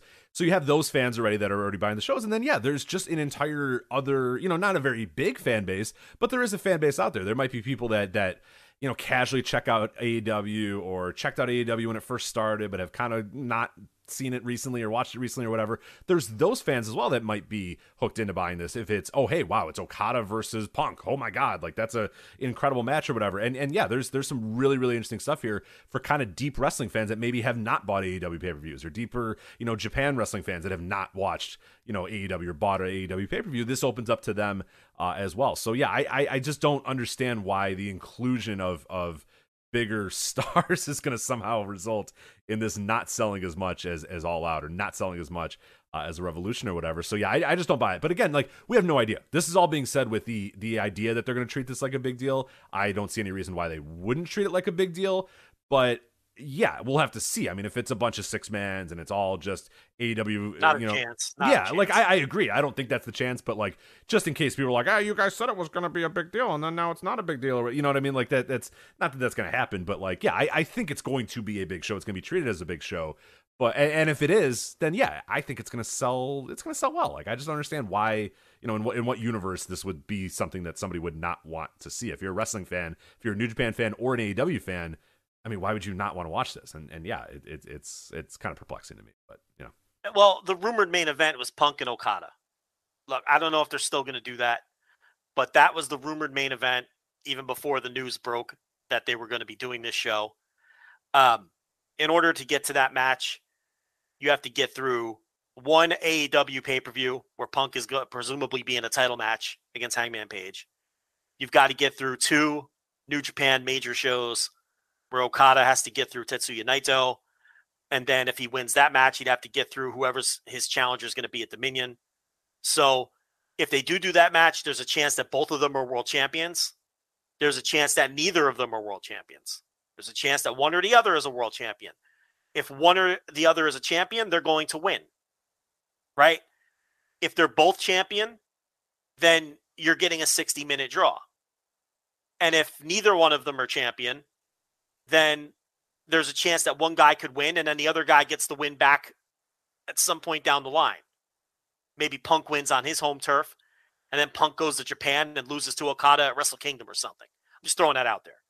So there's a lot that has to happen before we even get to this show in terms of, you know, and then looking at the matches that are booked and, and the politics that are going to come into play. But if you've got a Punk Okada main event and you don't think, and you think this pay-per-view is going to bomb or not do as well as the typical A E W pay-per-view, you're out of your mind. You have no feel for the business. Well, yeah, and it's like uh, these people are acting like, you know, and, and again, we come from a standpoint of we're, you know, we understand, we've been watching New Japan forever. We know all these wrestlers. We, you know, people listen to this. Most people listen to this, I think, are consistent watchers of, of New Japan or have been at some point. You all know the names. Like, it's not like Tatsumi Fujinami falling into W C W and, and main eventing, you know, Starrcade. What was it? Starrcade ninety-one or whatever, where Fujinami main evented. And it's like, who the fuck is this guy? Like, that's nineteen ninety-one. Like, if if there's going to be people, and you're going to see these, these these absolute fucking frauds tweeting, you know, again, let's go with the hypothetical of Okada versus Punk or whatever. There's going to be people saying, nobody knows who Okada is. Like, oh, no one's going to buy it. It's like, they people fucking know who Okada is. Shut the hell up. Like, they know who these yeah. guys are. They know who Tanahashi is. They know who Okada was. They announced Tomohiro Ishii at, at the show. It got a fucking massive pop on, on Dynamite or whatever. Get out of here. I mean, you're going to see those fraud tweets. You just expect them, get ready for them. They're there, but you just don't have to listen to them. You can ignore those people because those people, like you said, have just no feel for the wrestling business anymore. This isn't nineteen ninety-one. This isn't nineteen seventy. People are well aware of who these guys are, even if they, you know, I have friends who know who Okada, they have probably seen one Okada match ever. They've heard, you know, maybe, but they they know who this guy is. They know he's good. They know he's a big deal. They know he's a star, whatever. They just don't watch Japanese wrestling for whatever reasons. But, like, they know who those guys are. They It's not, and again, like, if it's Punk versus a guy that you don't know, but they build up that guy as being a big fucking deal, and this guy's gonna be on Dynamite, and this guy's huge, and people go nuts, like, you're gonna want to watch that. Like, if people are going to want to watch that. So it's just, yeah, it's perplexing to me to see that the, the, the pretzels that people are already twisting themselves in to say, I don't know, I'm not sure if this is gonna work. Like, come on. Yeah, you know, so, you know, you've got the built-in Moxley Ospreay match if you want to do that, coming off of, you know, the the match in Chicago they just had last week, and it would be a rematch in the same town, which would make sense. I mean, there's a lot of different things they could do. They're already setting up an Elite versus Bullet Club match, so you're going to get something like that. Uh, that fell flat. They tried to do the announcement with Adam Cole and Jay White, yeah, and they were planting seeds for some kind of tag match, and the the, the people live there weren't. They were expecting, when they heard Jay White's music, they were wanting Jay White to do some kind of physical angle or surprise match or something. But um, they were planting seeds for the Elite versus Bullet Club, and the it just kind of fell flat. So you're going to get something in that direction. Um, so, you know, and, and people are into, you know, the Bullet Club is still enormously popular. The Elite is still obviously very popular, and there's going to be interest in, in any kind of match they do with those guys. So, um, yeah, I don't know. I, I, you know, again, provided they promote it well, and I, I have every reason to believe they will. I mean, and like you said, look at the pop that Adam Cole Ishii got when, when Cole announced that last night. I mean, the place went apeshit for that. You're telling me these people don't know who Kazuchika Okada is? I mean, yeah, it's completely absurd. Um, completely absurd. Can we but, also uh, talk about that we're getting a New Japan All Elite Wrestling pay-per-view? Fucking yeah, awesome. I mean, like, no, wrestling is so cool right now. Wrestling is great. It's so good. Anyone who downplays it is, is you know, they're out to lunch. They They either have an agenda, or they just don't understand, or they're just repeating talking points from, you know, pundits and grifters who have reason to downplay anything that A E W does. Your Eric Bischoffs, people with no credibility to to people who understand the wrestling business, and you're smarter. Like, Eric Bischoff doesn't have any credibility with anybody. Like, Disco Inferno has no credibility with anybody with a brain. You know, it's, it's, uh, you know, and, and then people repeat their talking points, the talking points from these, from these guys. I mean, and, and the big one now that everybody just dutifully repeats is that A E W isn't growing their audience. And it's this perplexing puzzle as to what they ever like, what do they need to do to grow their audience? What is the, what is the code they need to crack to grow their audience? Which is the best because, part. These are being earnestly discussed. Like there, yes. there's Eric Bischoff has a business of wrestling show. And one of the main topics is why is A E W not growing? Like what, what, what, right. you know, concerning. Oh, it's very concerning that A E W is not growing. What can they do to grow? Why are they not growing? What mistakes are they making? What can they, Eric, they need to grow and they're not growing. Why are they not growing? And it's like, dude. There's there's and there's been a million takes from outlets in the last twenty-four hours since this announcement, where basically the take is, yeah, this is going to be really cool for us and for fans like us, but man, this just isn't going to grow the A E W audience. And it's like, and they they just can't grow their audience, and it's kind of become an accepted talking point. Because of people like Eric Bischoff and Disco Inferno and Cheeseboard Guy, and I'm probably giving him too much credit because no one even knows he's he exists, um, you know, and and and all of these other, uh, uh, you know, pundits, you know, that that just repeat this when the facts are right in front of their face. They consistently tell you that A E W isn't growing and can't grow. And look, I do this behind the paywall a lot, but I, I've never really done it here. I mean, Rich, just just. to be, just to explain this to our free listeners and anybody else who gets past this clip, because I think there's a lot of people who just are completely ignorant to this because they just parrot these pundits who don't know what they're talking about, either through ignorance or because it's agenda driven, but either way, it's just, it's, it's nonsense. Rich, since April of twenty twenty-one, and I know you know this, but since April of twenty twenty-one, and I know our paying customers know this because I talk about it all the time behind the paywall on the Thursday show. Since April of twenty twenty-one, I'm going to go, and that's a year. That's a fucking year. I'm going to go right down the line and tell you the growth that Dynamite has had each month, year over year, since April of twenty twenty-one. Now, th- These- so hold on a minute. Growth? Growth. These are facts. Are you sure? Because I'm told, I'm under the assumption they're not growing, Joe. So, okay, try because these to, people to try, try to try to convince me the other way with your because for facts. some re- because for some reason there's this talking point that they're not growing and they, they cannot grow their audience because they keep doing things like New Japan Super shows that only serve their current audience, and yet, and yet, here is the year-over-year growth of Dynamite since April twenty-one. I'm going to give you each month, and they're not small numbers. April twenty twenty-one, up forty-four percent. Hmm. May, thirty-one percent. June, twenty-six percent. July, thirty-eight percent. August, twenty-three percent. September, thirty-three percent. October, thirty percent. November, twenty-two percent. December, the only month without growth, they were flat. January, up thirty-six percent. February, up twenty-four percent. March, up twenty-nine percent. That's total viewership of Dynamite, which allegedly is not growing if you listen to these imbeciles. That's not conjecture. That's not me giving an opinion. It's math. That is courtesy of WrestleNomics. You can get it from The Observer. You can get it yourself if you look up the numbers. Those are the growth figures of the total viewership of Dynamite over the past year, month by month. But these people will tell you they cannot figure out how to grow. And I'm not going to torture the listeners with the eighteen to forty-nine numbers, but they're the same. They're also growing in those, yes.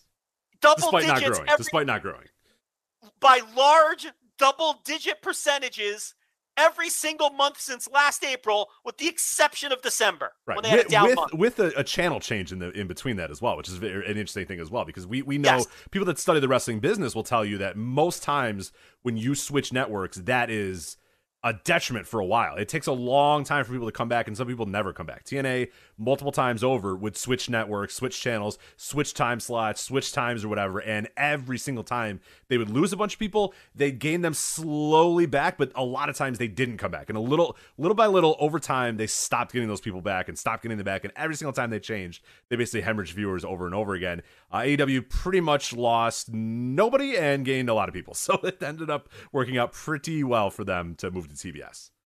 Do you know who has negative growth year over year since November of twenty twenty-one? Hmm, negative. So it's, uh, is, is it a total, pro wrestling company, in, Joe, that in, does this? In in total viewership. Okay. Negative growth four out of the last six months. Interesting. Okay. Hmm. It's it's a wrestling it's, company, right? It's a television show. It is the show with the needle mover, Roman Reigns, SmackDown. Oh, negative. W W E's Friday Night SmackDown on Fox, right? Has negative growth hmm. year over year, four out of the last six months. How come people aren't asking what W W E has to do to gain new viewers and crack the mystery? Oh, well, that's, of the just, casual that's just viewer. The landscape, Joe. The can I give cutters. You? It's just the cord cutters, Joe. Come on. Can can you take a, a wild guess? YouTube. Can are you those take a, Joe? Are are are, are streaming counted in those ratings you're using? I love that's the thing. Can you take a guess which show has negative growth seven consecutive months over the last seven months in year over year viewership? Uh, would it be World Wrestling Entertainment's Monday Night Raw is War program? You would be correct. Oh. Meanwhile. While SmackDown and but Raw does that count continue, streaming? that's, that's my favorite. Well, anytime, like, you know, Brandon Thurston will, will tweet out, like, oh, this is the lowest Raw rating since, you know, you know, last February or whatever. Somebody goes, yeah, but what about streaming? Does this count streaming? It's like, they count streaming. God, they've been doing it for years. They count streaming, yes. They count well, streaming, well, yes. Yeah. So meanwhile, while Raw and SmackDown lose viewers year over year, mm-hmm. somehow, somehow, that company gets lauded for their ability to reach the casual viewer. They do a great job of that. Right? Yeah. And and finding new viewers, you know, because they've got they've got one of the Paul brothers and and uh and uh Johnny and Knoxville. What, what's Johnny Knox and yeah, and then and, and they yeah. Bad Meanwhile, Bunny, Bad Bunny, multi multi multi multi uh something. Whatever reason star. They do. Yeah, they've, Bad Bunny. They've got the needle mover, Roman Reigns on SmackDown. Right? You know, they, you know, meanwhile, Dynamite has monster double digit growth. Some months over forty percent, most months over thirty percent, all months over twenty percent year over year. And we're sitting here wondering how they can crack the code to grow and find new viewers because Eric Bischoff, who's clueless, a clueless grifting idiot, a certified all-time fraud, says so. Eric Bischoff has access to the same numbers I'm looking at. I'm sure he, uh, you know, is aware of Brandon Thurston. He follows him on Twitter. He can shell out the five bucks for the spreadsheet I'm looking at. He's aware of Dave Meltzer. He probably subscribes to The Observer, even though he buries it any chance he gets, because that's uh, well, he used to be a source of The Observer, but uh, yeah. sorry, what was that? I'm sorry, that's so weird, but uh, yeah, none of these ratings numbers. Dave a lot every week. None of, and none of these ratings numbers are are. It's all public. You can find this publicly. Yes, yes. You can do the numbers. You could honestly follow one person. You could follow one person and get everything that you need. You could do it yourself. Yeah, I'm, you know, I'm not pulling number. You know, this is all public. So what? So how? How is this? How you know? You listen to any of these Don't Be Ringer podcasts. Ah, well, you know, A E W, they just can't find a way to grow. They're the show that's growing exponentially every month. The other shows are not. How about N X T? You want to throw them in, Rich? Oh, God. What a bloodbath. No, I don't think I want to, but actually Seven. I do. Go ahead. Yeah, Barry, let's, let's find out what uh, N X T two point oh is doing. Seven straight months of negative year-over-year e, growth. Yeah. Same as Raw. Same as Raw. After they went up against okay. A E W, got absolutely piss-pounded and had to move over to Tuesdays, yes. I'm, I will now read you Raw's year-over-year negative growth each month starting with September of twenty twenty-one. negative four, fourteen, fourteen, twenty-two, twenty-four, ten, ten, and currently year-to-date, uh, uh, week-to-date in April, four. Those are all negative numbers. Negative growth in the demo. Even bigger numbers than their total viewership. We all know that it's that they do that W W E struggles with the younger viewer. They're losing more and more of them. N X T. It's mad dope, yo. It's geared toward the youth. It's the business. Yes, yeah, of course. Do you want to hear their year over year oh, God. negative growth? Probably not, but go ahead. Let's start with May twenty twenty-one. Ne- and these are all negative numbers. Four, six, two, twenty, four, and get ready for this run. eighteen, eleven, twenty-one, seventeen, God. eighteen, nineteen, and week to date in April, negative forty-three percent oh, growth God. in forty-nine. Oh, dear God. They've lost almost fifty percent of their young viewers. So I contend to you, and I wasn't going to do it, but let me do it. From April twenty twenty-one, here is Dynamite's growth in eighteen to forty-nine. All right. These are all positive numbers. Hmm. thirty-nine, twenty-four, thirty-seven, thirty-seven, twenty, thirty-two, twenty-seven, eleven. Negative growth in December. Remember, they did have the bad month. And then starting in January twenty twenty-two. thirty-eight, seventeen, thirty, and they're up six percent week to date in April. So, those are all facts. Those are all numbers. I will toss in the fact that every pay-per-view, did you know this, Rich?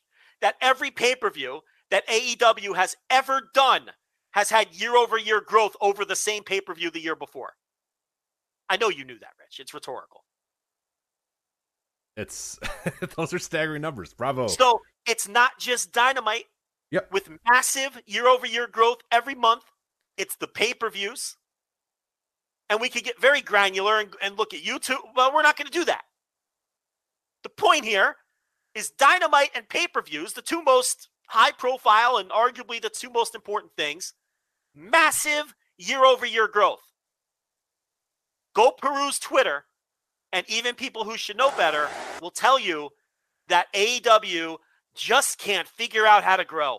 They can't reach new viewers, Rich. They can't do it. Why? This is what these people surmise. They're busy just making their core fan base happy. Yeah. They can't reach the casual viewer. They can't reach the new viewer. Yet, double-digit growth in, in basically every metric under the sun for a year. This is not a hot streak of sixty days. It's been a year. That's called a trend. I mean, what are we doing here?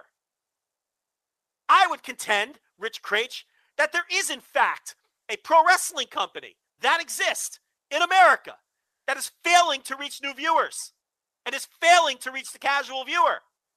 And that company is W W E, who isn't growing by the consumer metrics. In fact, their shows are going backwards. Yes, he is the needle mover. And that needle is moving in the wrong direction. Yeah, unfortunately. Not the way it's supposed to go. Not the way not the way his t-shirt goes. His t-shirt shows it going one way, but unfortunately, most of the metrics are going the other. So negative growth four of the last six months in total viewership. Yeah. SmackDown. Mm-hmm. Negative growth in the eighteen to forty-nine demo. Each and every one of the last six months for SmackDown. So I ask you, Rich Craich, and I think everyone should start asking this question. What's W W E doing to reach new viewers? What are they doing? Because whatever they're doing is failing. It seems as though the company serving their customers and making their customer base happy is the one growing and magically finding new viewers. Why? Because the show's good. This isn't complicated. And slowly but surely, people are finding it. Because they don't intentionally shit on their audience like the other shows do. And that's why they have negative growth. The the median viewer of N X T two point oh last week was sixty point one. I saw that. They were sixty years old. For that hip cool show, yeah. Where's Eric Bischoff talking about W W E not being able to find yeah, new getting viewers? older, getting older by the fucking day. He has a wrestling business podcast! And he doesn't know anything! He's been fired from all this recent wrestling. He doesn't know anything, Rich! The last time he did anything resembling anything sort of, any modicum of success in the wrestling business was twenty-four years ago, Joe. The last time he was successful, I was eleven. I mean, why is this? Are you giving him an outlet? I know why. Somehow people are listening to it. I mean, even with this announcement of this this super show, it's it's it's it, it, this is what we're seeing. And I'm not talking about Twitter eggs. I'm talking about people who have podcasts and run right, people wrestling that, sites. People that make a lot of money doing this, like some modicum of money doing this. And their reactions are, oh, well, this is great for the core fan base. Ah, there's A E W again, refusing to grow. The numbers are right in front of your face. You choose not to look at them. Because you're lazy, you don't know how to do your job, and you do a poor job. These people stink, and it's time to start calling them out. They're clueless. They're ignorant. I'll give them the benefit of the doubt and not call them dumb. But in some cases, we know they are. And we need to start calling these people out. It's a joke. Yeah. It, it, and I, I will say that uh, you, you published something this week at, at flagship patreon dot com. Uh, about, you know, casual fans and the casuals and that sort of stuff. And it became a a, a talking point. A lot of play. I mean, I, I saw it everywhere for the last few days was people discussing the casual fans, discussing this sort of stuff. And I will say what I have noticed this week more than almost any other week ever. And I don't know if it's one hundred percent because of you. I don't know if it's partially because of you. I don't know. Mostly, whatever it is, like, regardless if it was you or not, like, what I am glad to see is this week I've seen a lot of people saying, we need to stop with this casual fan bullshit. We need to stop yes. with this. What about these fans? What about the what? And, and people saying, okay, let's move past that dumb argument because the argument's stupid. It's dumb at a point, but like, let's start now pushing back against that argument and saying, okay, so if there are this hypothetical casual fan, what do these casual fans want? Instead of just saying, oh, this isn't what casual, oh, no, casual, oh, and casual who are fans, they? All, oh, you know, these casual fans don't like this, oh, they're not going to like this. Identify them. Who yeah. are they, too? Yeah, who I'd are these like people? What do they like? What do they watch? Why are they not watching wrestling? When yeah. did they first watch wrestling? How do you, like, let's start putting some actual, like, analytical thought into this in, other than just saying, ah, I don't know, how's this going to grow the casual fan? Okay, we've, we've moved past that. Okay, how are they going to grow the, okay, whatever. You tell us. You're the smart ones. You're the one ru- running a, a, a, a show about the wrestling business. Start telling us. How do you reach casual fans? What What is the secret sauce that nobody is doing that is apparently very easy and very simple to do? What's this thing that that is not being done that you would do? Who are these fans? Identify them. Do some demographic data on them. How old are they? What do they like? What I mean, if you really want to keep trotting out this tired, old, boring, bullshit casual fan thing, then all right, let's start... Let's start seeing some stuff here. Let's start actually talking facts. Let's get analytical about this. Who are these people? What do they watch? Why do they want to watch it? Why are they not watching wrestling? What are they consuming other than wrestling? Let's get, let's get into this because... And step one, Rich, and you're absolutely right. Step one is, though, identify who these people are. Right.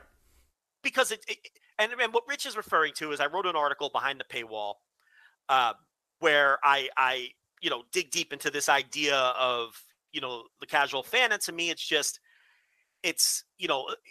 I mean, just look at the title of the article. The title of the article is The Safety Blanket of the Stupid. And that what that refers to is the safety blanket of the stupid is the casual fan argument.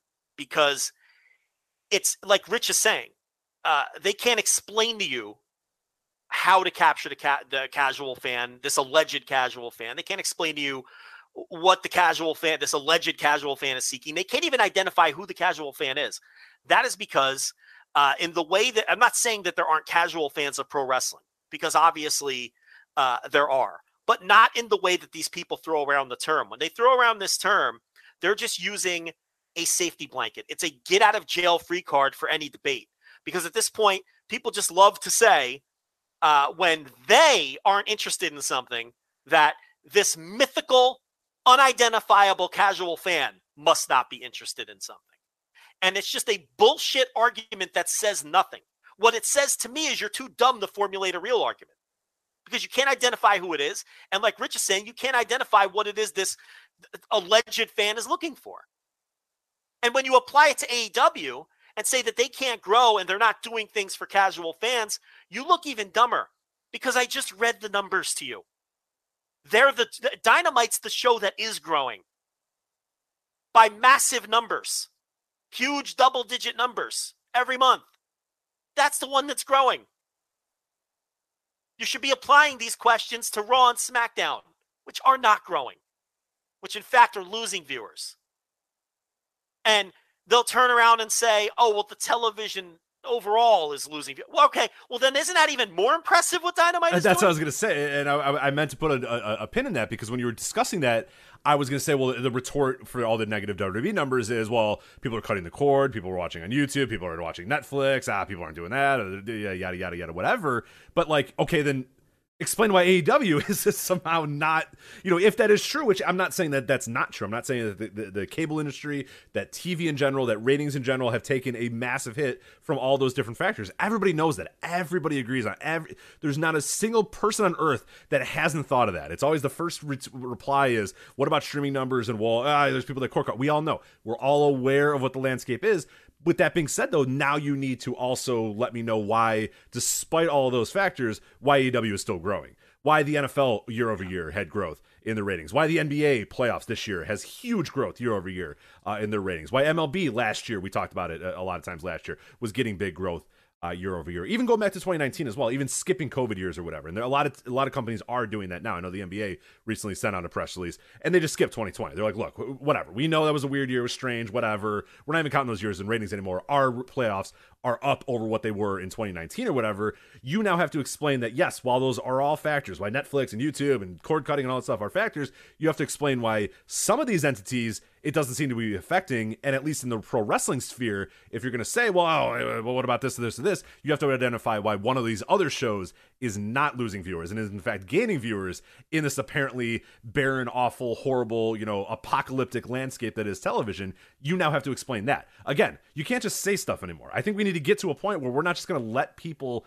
just say shit because they say shit, push back on it and say, okay, well, why then is A E W not affected by cord cutters? Why then is A E W not affected by people watching Netflix instead? Why is the N B A have huge growth over the last few years? Why does the N F L doing massive, massive growth? These are all sports entities, and there's a wrestling entity that is growing year over year in, in the ratings and in their demos or whatever. Explain that if this is apparently a landscape that is just unachievable, that you cannot possibly win in this landscape that it is right now when there are multiple entities winning and doing quite well. Like, you have to explain that. You can't. We're, we're past the point of just saying stuff anymore. We're done with that shit, all right? And I we're want done. facts. And I want facts because I have facts. Right.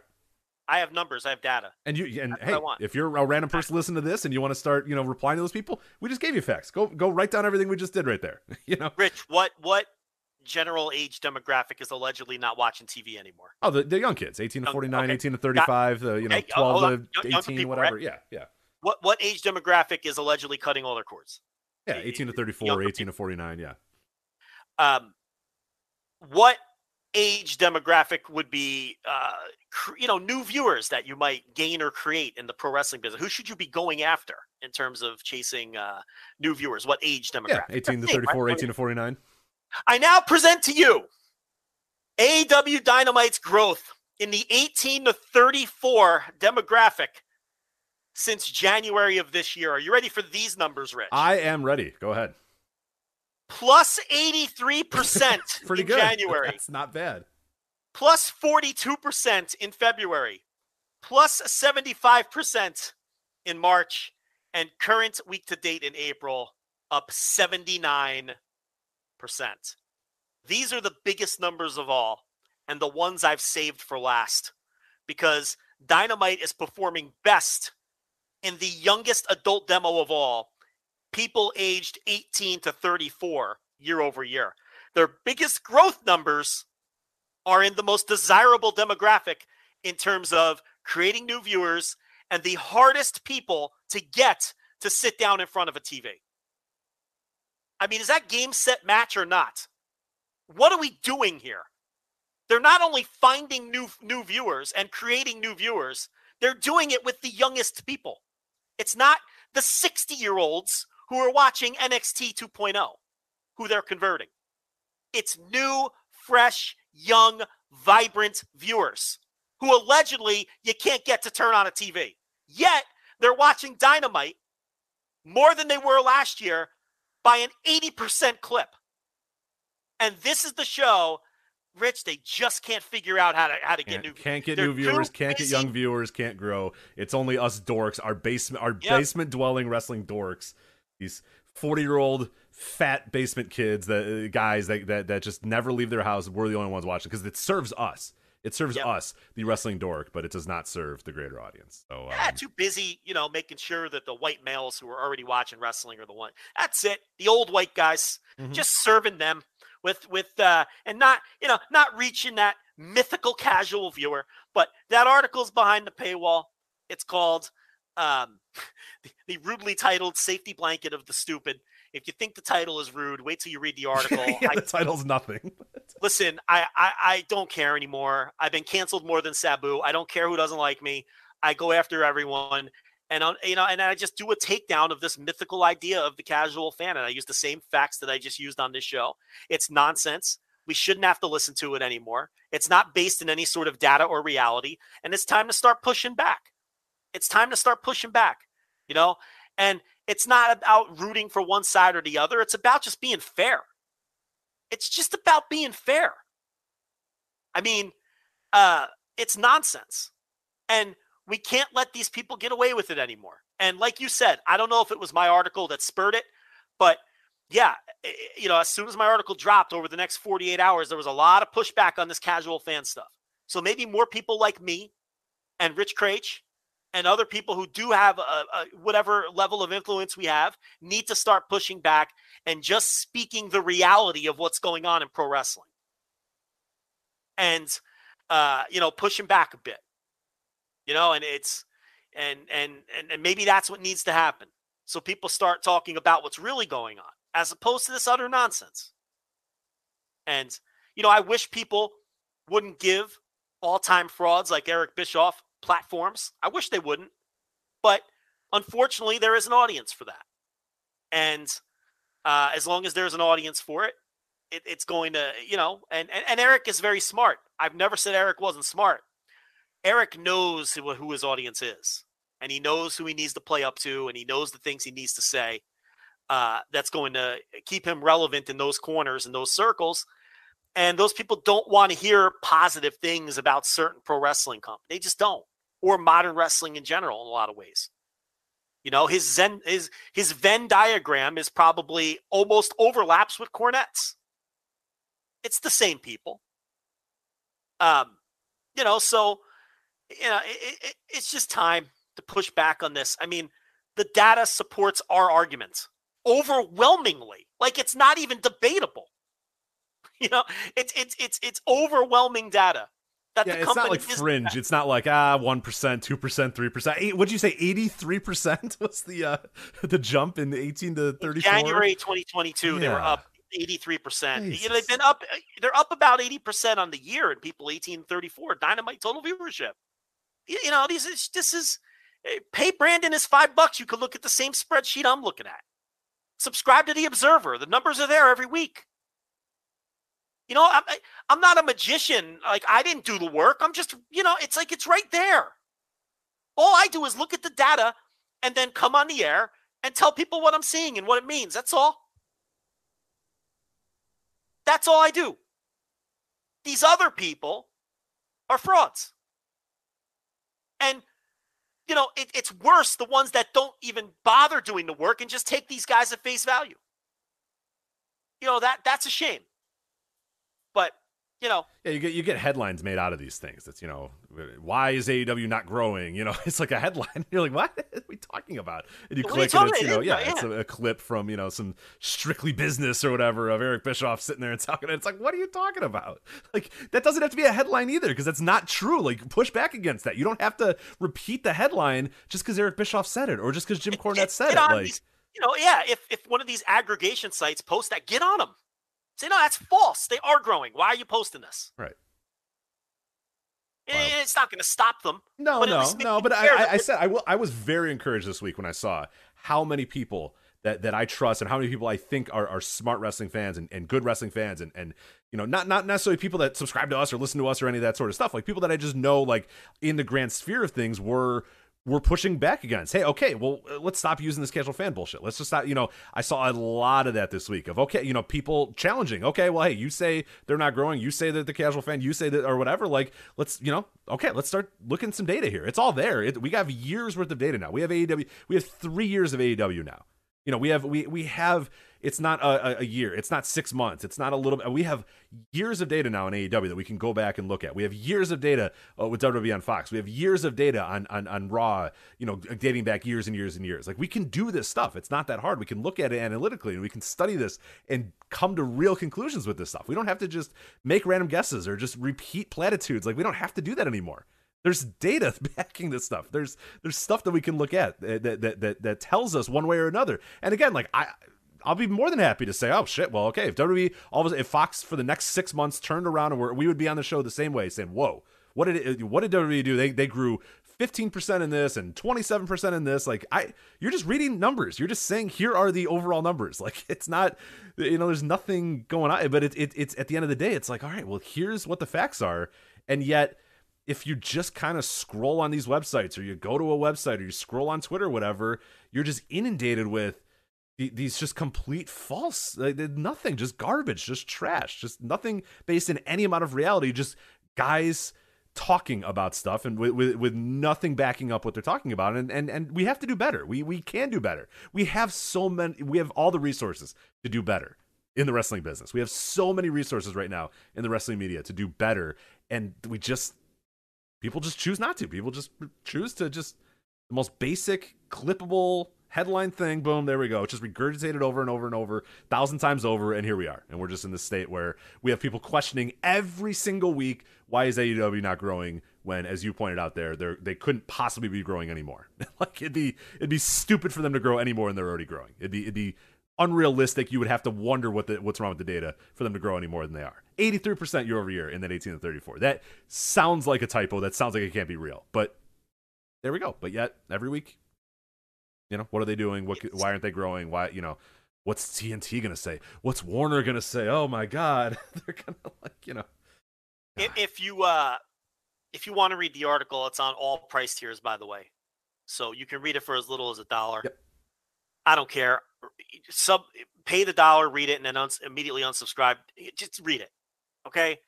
Um, or if you like that, I mean, we've got a That's ton a lot of, other of good content. Stuff. I was going to say, I would, I would stick with it if I were you, but I mean, you finished up the Yes Movement mm-hmm. audio series, which, oh, actually... by the way, speaking of breaking narratives, listen to that yeah. show because I go deep, deep, deep, deep into the story of Daniel Bryan uh, towards WrestleMania thirty. I just wrapped that up this week. Uh, that is a show all about. Destroying narratives of what people think that story was and what the whole Miracle on Bourbon Street and the Yes Movement, all about what people say about that or what W W E will say about that or what documentaries will say about that or what video clips will say about that. But I give you the real dirt on what was actually supposed to happen and how Daniel Bryan was not supposed to be anywhere fucking near the title picture at WrestleMania thirty. And it took Batista bombing, C M Punk leaving, and then finally just saying, fuck it, who cares? Fine, Daniel Bryan. And it probably took, and, and I explore that in Chapter seven too, it probably took the W W E Network launching and them just not giving a shit about pay-per-view buys anymore also to make it happen. So yeah, that is, when we speak about narrative busters and just busting like just the most basic... bottom of the barrel, easy to consume, you know, ideas about wrestling. That show is all about that. It's about, uh, I, I actually put a clip out uh, or a, a, a, an entire audio file out that has all seven chapters. So if you have not listened to all seven chapters, if you're just jumping in right now, uh, that is an audio file. I think it's a, just under six hours or just over six hours uh, with every single chapter, all seven chapters of the, the Yes Movement back to back to back. So if you want to sit down and say, all right, let me hear the real story of how Daniel Bryan got to WrestleMania thirty and won the championship, that is there for you right there. Uh, on, uh, on yeah, the... you've got the six-hour mega cut if they want to do it all in one shot, and then you have the seven individual chapters yeah. as well. Uh, you also wrote a piece about Kushida exiting the company, which we'll get to in a bit, but you wrote a piece about W W E's history with male Japanese wrestlers, which was very in-depth, showing how they just cannot handle, uh, uh, you know, even in some cases, being gifted stars, and uh, the, the horrible history of W W E and how they've handled Japanese wrestlers. Um, somewhat related to that, we had a news update uh, regarding Kushida's exit from the company with tons of exclusive notes straight from the New Japan locker room. Why Kushida left, what his next move uh, is probably going to be, pitches that he made to the New Japan bookers already, um, and and also some names of some other New Japan wrestlers that W W E attempted to poach. Um, the process of, uh, there's just so much in there. So there's a news update regarding that behind the paywall. Uh, the my article, which I noted, which is actually available as a special, you can read that on any of the, the three price tiers. ten dollars though gets you everything, including all of the written content. But if you want to just drop in and read that piece that I've been talking about, which which is uh, a total takedown of this nonsense casual fan argument, which is just total bullshit. Uh, you can read that for a buck. And then, uh, you know, Thursday T V reviews drop today. There's just so much behind the paywall. So um, check it out and pick a price tier that works for you as uh, as we work in a uh, a plug here for the paywall. But, um, you know, when you look at this data, I mean, Rich, we come on here pretty often and say that A E W should follow the W W E playbook in terms of making business to business guaranteed money deals. I mean, W W E has, has just, you know, th- there's a reason they've had their two biggest, uh, their two most successful financial years in their history the last two years. And it's those business to business guaranteed money deals that they've cut with Fox, N B C, and the Kingdom of Saudi Arabia. We've come on this show and we've said that numerous times. Oh, correct? Yeah, that'd be the easiest thing to do. Yeah, to, to cut that check and get that. Great. Yeah, and, and that's what A E W is attempting to do with, you know, uh, uh, this is why they tape a thousand matches for Dark. This is why they've acquired the R O H tape library. They want to get to X amount of hours and and and get the, that same bag. They want to keep growing, which they are growing on television, and get a new television contract. And, and we've said many times they should emulate W W E's path in terms of business-to-business deals. Uh, I am now convinced, when you look at the data, that uh, contrary to popular belief, I think W W E should be looking at A E W and Tony Khan's booking and follow that path in terms of trying to attempt to gain new viewers. It's very obvious to me that one show is doing a tremendous job gaining new viewers in the desired demographics especially, and the other promotion shows are doing a terrible job at gaining new viewers. In fact, they're losing viewers year over year each month and losing them in the desired demographics at a higher rate than they're losing them in the older demographics. It's funny because the uh, uh, the the narratives that are out there are completely opposite. Right. They're completely opposite of what the reality is. I mean, they should be copying what Dynamite's doing. What Dynamite has proven is if you serve wrestling fans, fuck this fabricated, imaginary idea, this idea of the casual fan. If you just serve wrestling fans, they will find you. They'll find you. It may not happen overnight. Yeah, it appears, Joe, and, and this is a, a bold take by me, that it appears casual wrestling fans like wrestling when it's good. Is is that and uh, wild? Wild. Now, now stick with me here. Not they're if they they used to be wrestling fans, or they once were wrestling fans, or they have friends that are wrestling fans, or whatever, whatever you want to call it. They've seen wrestling before, but they don't watch all that. When it's good and people talk about it and it's exciting, they start watching again. It's very weird. Whereas I thought that if you just put Bad Bunny on, they would just magically by osmosis start watching your wrestling show. But apparently that's not the case, is what you're telling me. It's not what the data says, Rich. Mm. You got to tell good stories. We hear that one a lot, too. Well, which show is growing? Who's telling the good stories then, I guess? The one that tells the good stories. I mean, that actually, that's right. You do have to tell good stories. Right. But, but, but where they're wrong is that one show does tell good stories. Yeah, and the other one has purple lights. The other one has a lot of purple yeah. lights, though. So they, they definitely win in that. So if the casual fans like purple lights, uh, they will certainly be uh, uh, gravitating towards uh, World Wrestling Entertainment's offerings. So. Anyway, there you go. So that, that is, that's uh, a segment on the Super Show. Huh? Yeah, there you go. I mean, there's nothing to talk about with the Super Show, but uh, it was about time we had a, a good old segment like that. It's been quite a while uh, since we touched on uh, A E W business comparatively to uh, to W W E or whatever. But uh, before we get into our next topic here, we're going to stick with uh, New Japan. Uh, we do want to tell you that this episode of the Flagship Podcast is sponsored by our friends at HelloFresh. With HelloFresh, you get farm-fresh, pre-portioned ingredients and seasonal recipes delivered right to your doorstep. You can skip trips to the grocery store and count on HelloFresh to make home cooking easy, fun, and affordable. That is why they are America's number one meal kits. You get farm-fresh, seasonal produce and easy-to-make recipes delivered right to your door every single week. Ingredients travel from the farm to your doorstep in under a week, so they always arrive fresh, and all without a trip to the grocery store or your farmer's market. And it's all about convenience with HelloFresh. Not only do the ingredients come pre-portioned, so you're not overbuying or wasting food, but it's easier than ever to get filling meals on the table in a snap with options like family-friendly or quick and easy recipes. You can choose from over fifty different weekly options and skip weeks when you need to. Change your delivery date or update your preferences, all in the very easy to use HelloFresh app. So I've been using it a little bit. I've been dabbling in the HelloFresh. I will say one of the things that they I do like about HelloFresh more so uh, than other meal deliveries that we have talked about on the show is that I am full after I have a HelloFresh meal. I wasn't always full uh, after the other uh, meal delivery services. Very often we would finish the meal, the nurse and I, and we'd look up at each other and go, oh, God damn it, we're still very hungry, aren't we? Yes. And then we'd have to go out and we'd eat some horrendous food. We'd eat some shitty pizza, or we get a slice, you know, we get a hot dog or a slice of pizza. Whatever. That never happens with HelloFresh anymore. When HelloFresh is done, we are done, and the rest of our night uh, can carry on. So that is very, very nice. Uh, but uh, yeah, I, the meals are very easy, very quick, uh, pre-portioned. I'm not overbuying. I'm not throwing away a bunch of stuff anymore, which is really, really good. You go to the grocery store, you want to buy a couple things, you end up having to buy fifteen of these vegetables, and it, it, it's it's annoying. And this is nice. Everything's pre-portioned. I'm not wasting anything anymore. But uh, yeah, you can now uh, jump into HelloFresh as well. If you go to HelloFresh dot com slash V O W sixteen and use our promo code V O W sixteen to get to up to sixteen free meals and three free gifts. That's HelloFresh dot com slash V O W sixteen. You are going to get sixteen free meals and three free gifts if you use that promo code V O W sixteen. Again, HelloFresh dot com slash V O W sixteen. Use that promo code V O W sixteen. Get sixteen free meals and three free gifts. Uh, and that is uh, HelloFresh, America's number one meal kit. We thank them so much for sponsoring us.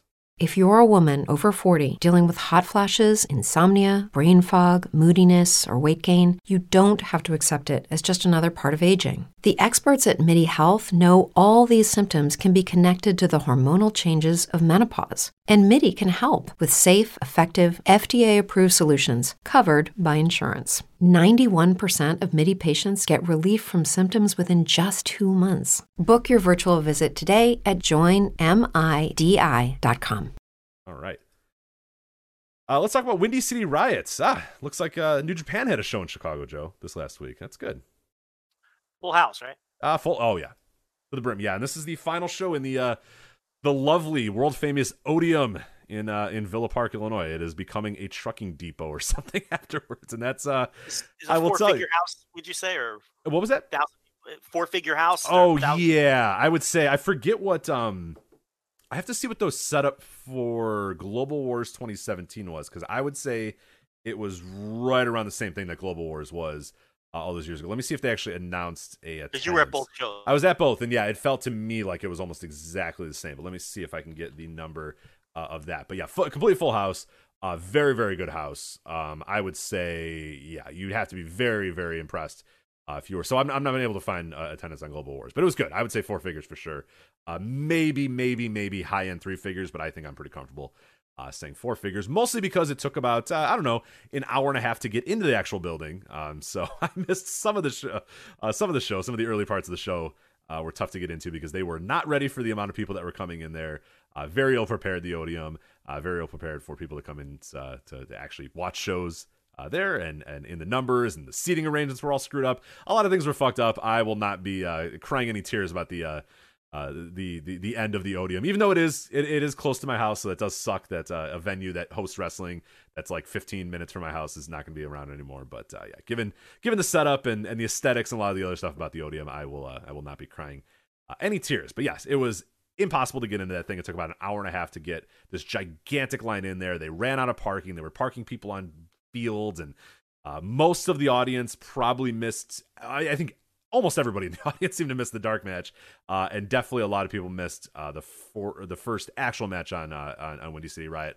Uh, I was able to sit down by the uh, second match, uh, and most people by the second match were, were were were thankfully in. So they did get people in, but yeah, nobody saw the dark match, I think, and, and pretty pretty low numbers probably saw uh, the opener. So that kind of sucked uh, with that standpoint. I've heard also on Fights uh, that the stream had a lot of issues. Uh, I don't know. Were you watching live or did you watch on demand for uh, Windy City Riot? I watched on demand, but that's a joke. I mean, you know, you, you, A E W has come in, and we know that they've taken Um, a giant chunk out of New Japan's market share over the last three years because New Japan used to be the alternative to W W E if you were a disenfranchised W W E fan. And that's why they were setting all-time gate records in the Cow Palace and selling out Madison Square Garden and and drawing all these uh, big numbers in the United States, which they are not in a position to do now. I mean, they could put fifteen hundred people, um, you know, in a building for, uh, what was the name of that uh, last, uh, uh, the Battle in the Valley show in November.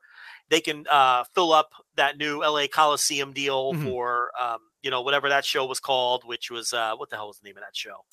Um, like an, yeah, yeah. I think, I think, yeah. No, that was a sellout, like twelve hundred people or mm-hmm. something. And they could put a thousand people in this Odeum for this Chicago show. So it, there's still Resurgence. a fan base Resurgence there. Resurgence was the torch. Resurgence was the, that's right. Um, you know, and they could put close to a thousand, you know, when they, when they go to the E C W arena and, and some of these other stops with the New Japan strong shows, but gone are the days where they can draw sixty-six hundred people or fill up M S G. And, you know, because, you know, for many reasons, I mean, the, the pandemic has a lot to do with it and popularity of New Japan dropping uh, because of that, because the Japanese product hasn't been as good. But the primary reason is A E W came in and, and took over that role as the alternative. And, And, uh, and, and of course they, pl- they, they plucked the Elite. Of course, that has a lot to do with it as well. Kenny Omega and Cody Rhodes and Young Bucks were all draws for them and, and, and those sorts of things. So when you're struggling for market share, you know, you, you, you can't run these Mickey Mouse operations with your pay-per-views. You can't have these technical issues. You can't have the commentators going in and out. You can't have the audio feed not matching the video feed. It's a joke. You've got to, if you want, you got to be major league. Okay, you're not Game Changer Wrestling. You're not, you know, some indie streaming on I W T V. I mean, no disrespect. Yeah, and a lot of those, I mean, I would I would say a lot of those. I mean, technically, we we have we have entered into a. And I was thinking about this the other day, uh, and I was actually having a conversation with with with some people at Fight or whatever, or, you know, over you know some, some different things or whatever, and mostly talking to them. They had some questions about, hey, you know, you, you use the service. What are your thoughts? And yada yada yada. Kind of a wasn't like it was kind of an informal survey, and I was going to say, look, look. I grew up in an era, or grew up, came up in this era where Go Fight Live and all. I mean, there was so. I mean, goddamn, streaming was just the fucking worst for for years.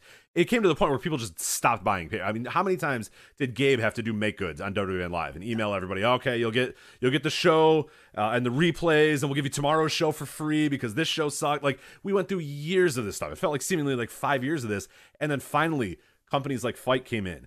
Companies like New Japan, New Japan proper, New Japan World came in and and and changed the game. Dragon Gate Live, and like now we are at a point. I W T V, I will say, we are at a point where even the most basic like random show run on I W T V is mostly fine. Like yeah, maybe production aside, like they don't have the lights as, as good, or maybe the commentators don't sound that good, but it works. You know that when you go to I W T V and try to watch X show, that you're going to be able to watch it. You know that when you go to Fight on a certain time, you're usually going to be able to watch it. When you go to this, but whatever, like we've entered that point with wrestling streaming, which is great. Then to hear that like on Saturday that like people just straight up couldn't watch the show, the feed would go down, the commentators you couldn't hear, there was buzzing, the camera, I mean it's just like what? No, you can't do this anymore. In twenty twenty-two we're past that point, man. I mean I, I you can watch perfectly live stream perfectly good live streams from fucking Alaska. WrestlePro Alaska was on Fight and was fine and streaming perfectly.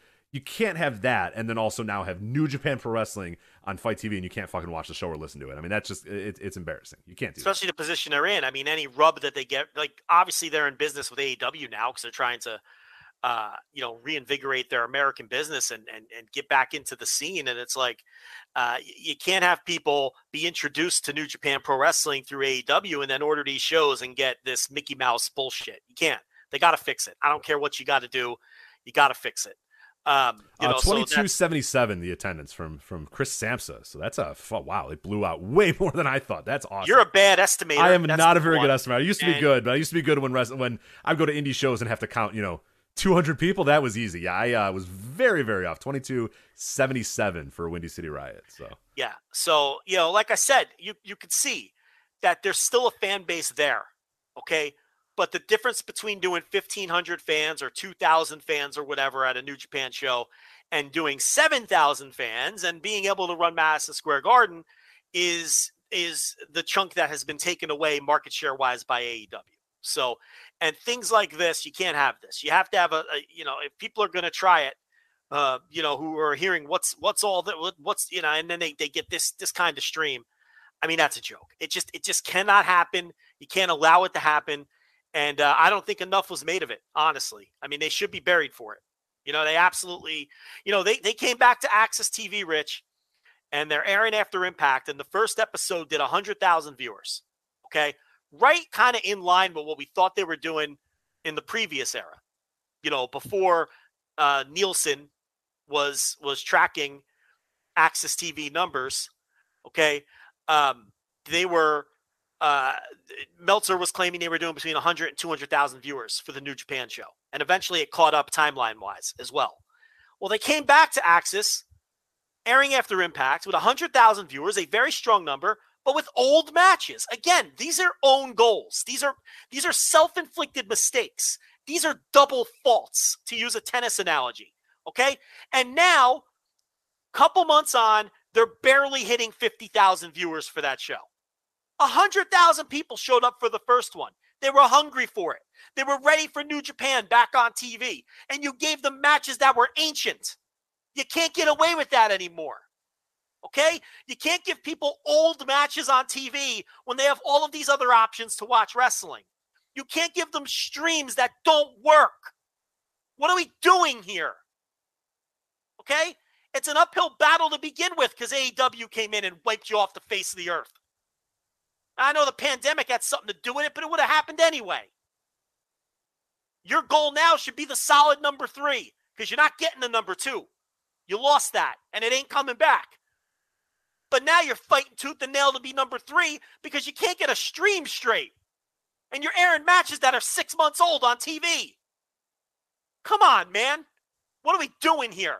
Get the damn tape from whatever aired in Japan last week and get it on A X S. This can't be that difficult. Not if you're serious about it.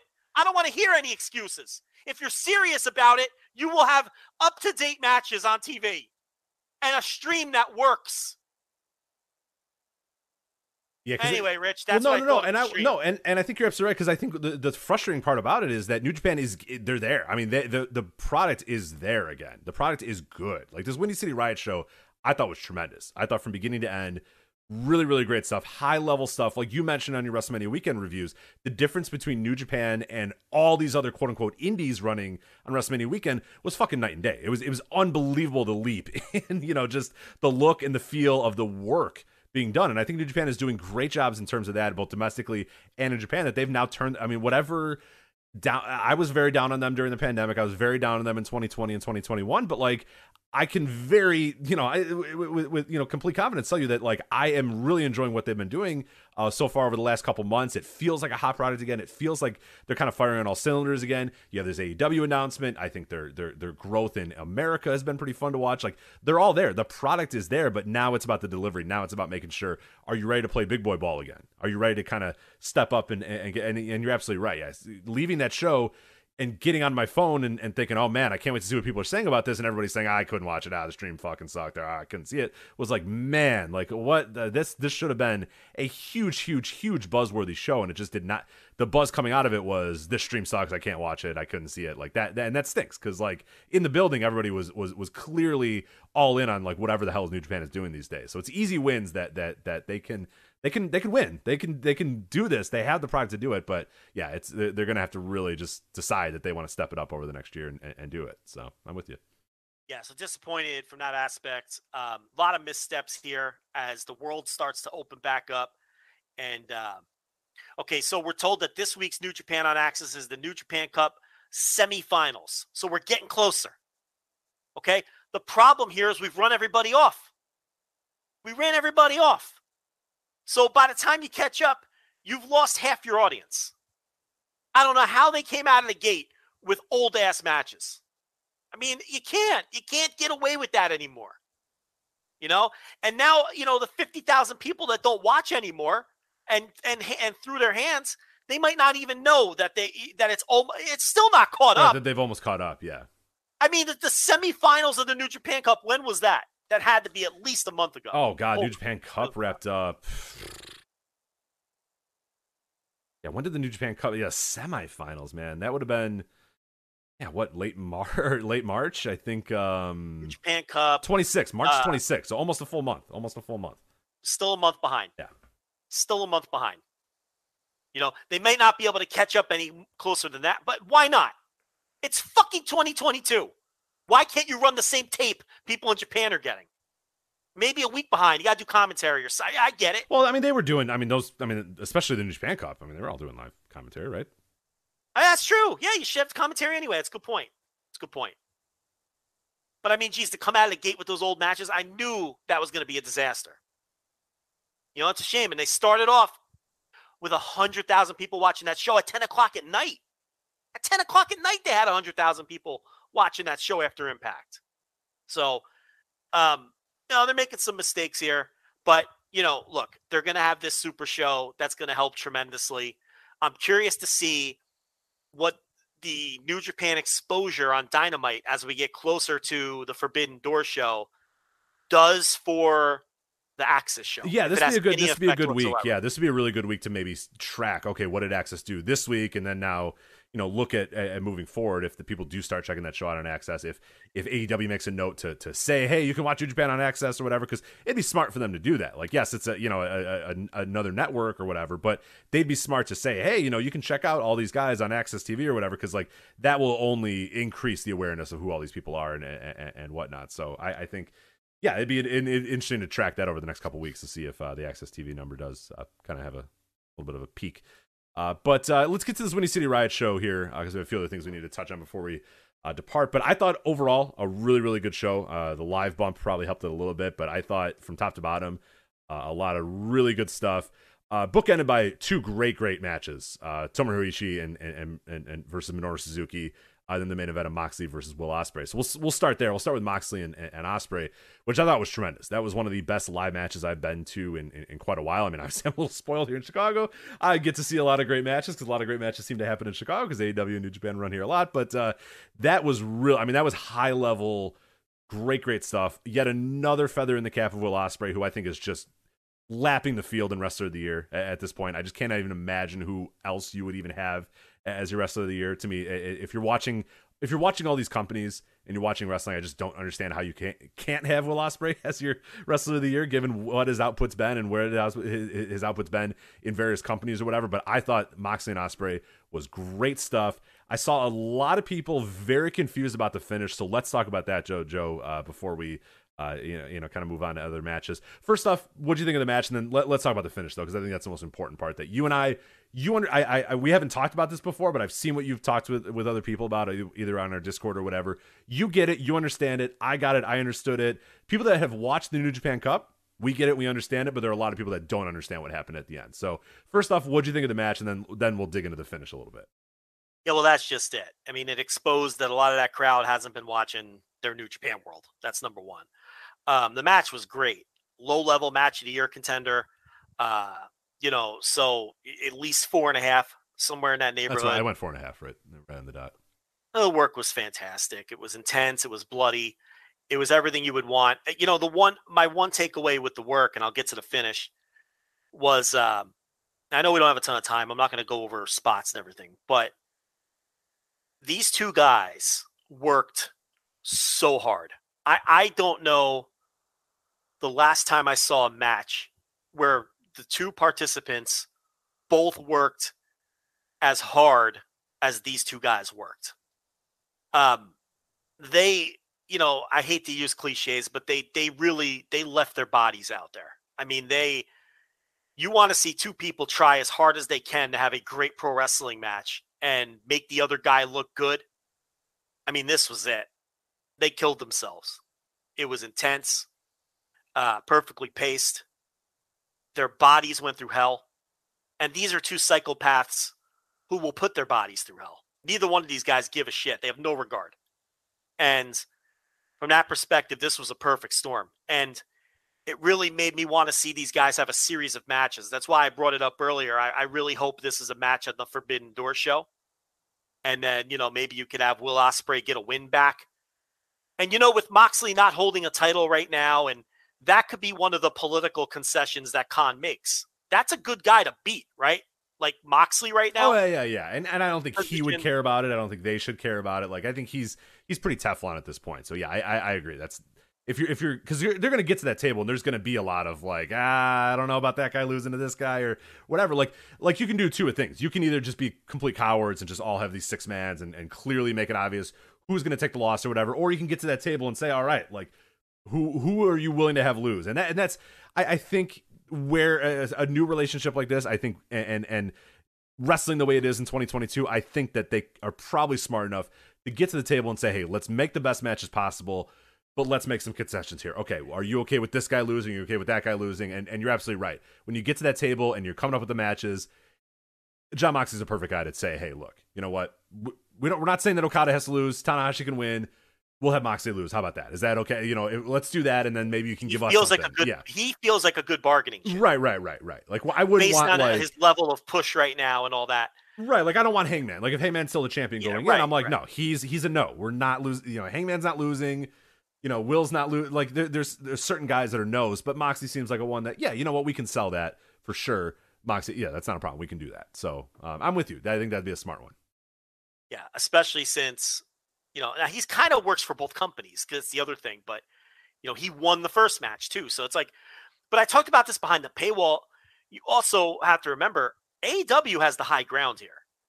I mean, if, if, if New Japan would have done business with them three years ago, when Chris Harrington went over to Japan, when New Japan told them to kick rocks for a variety of reasons, right? They weren't established yet. There were still fresh wounds from the Elite jumping and, and leaving the company and going to A E W. And it didn't happen then. Harold May was a barrier. New Japan would have had the high ground in these sorts of things. That's not the case three years later. A E W clearly has the high ground. And I do think they have the upper hand in these sorts of political scenarios. But it would be wise of Tony Khan to do the give and take. But I do think in the biggest matches and the most important scenarios, because A E W has the high ground, New Japan can't really bully Tony Khan. Tony Khan can bully New Japan. Yeah.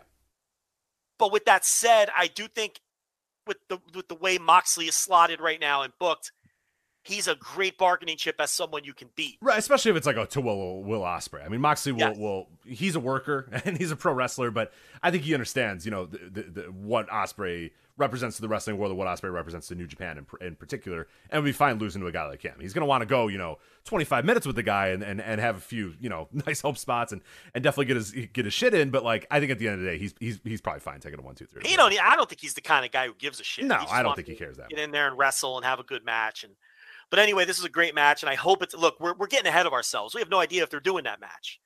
Um, I hope they do. I hope because these guys ended up having incredible chemistry. It's getting to the point where Will Ospreay could have a great match with anyone. Um, and the finish, I mean, look, if you were paying attention to New Japan Cup and paying attention to New Japan storylines, the finish made a ton of sense. Um, did Will Ospreay kick out before the three count? Yeah, it looked like he did. Uh, right? they, they've shared, a, or he's shared a, a, a slow motion video on Twitter that he has indeed kicked out before three. You see him but, visibly kick out. Yep. But then, Rich, what happens immediately after the kick out? Then he taps out. Moxley puts him in the choke and he taps out. So what you do here is advance his storyline of where he believes as a delusional heel that the company is against him and the referees are against him, because this is the story that they've established in New Japan Cup on that tour. And he has a legitimate gripe, right? The ref did fuck up and screw him. But he then taps out. He didn't. You get the visual tap out anyway, right? So it's a great finish because this shitbag heel, un, even though we all saw him tap out, he still has a legitimate gripe to whine about. Right. This is classic pro wrestling. right, right. Like he's saying, he's he's not refer. He hasn't referred to once the tap out. No. And the video that he tweets still has the tap out in there in slow-mo.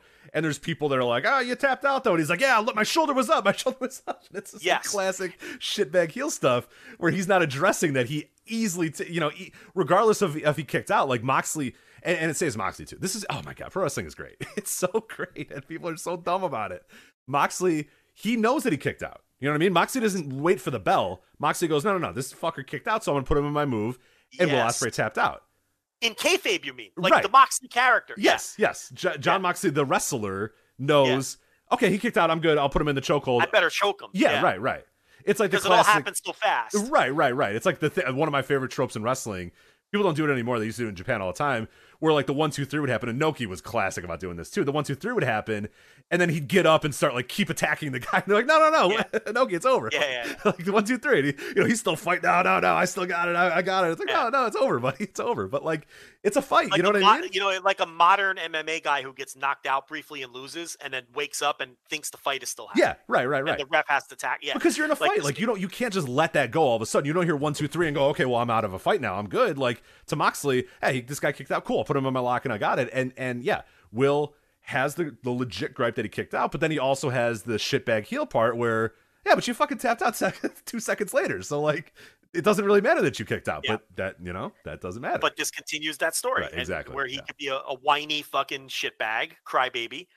But, you know, but un- and, it's, and it should anger you in kayfabe that like he has a legitimate gripe.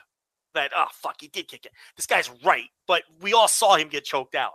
So it was a brilliant finish. I mean, it's fantastic, especially if there were politics involved. And Tony Khan said, none of my guys are losing because, Rich, by the way, A E W went undefeated on this show. They did do pretty well. Yeah, they they uh, they, so, they they clean up a lot lately uh, on these uh, joint shows. So. Because they have the high ground. It's yeah. like, listen, why should he allow any of his wrestlers to lose on indie shows? That's why they win all their indie matches. And on a show like this, they threw their weight around.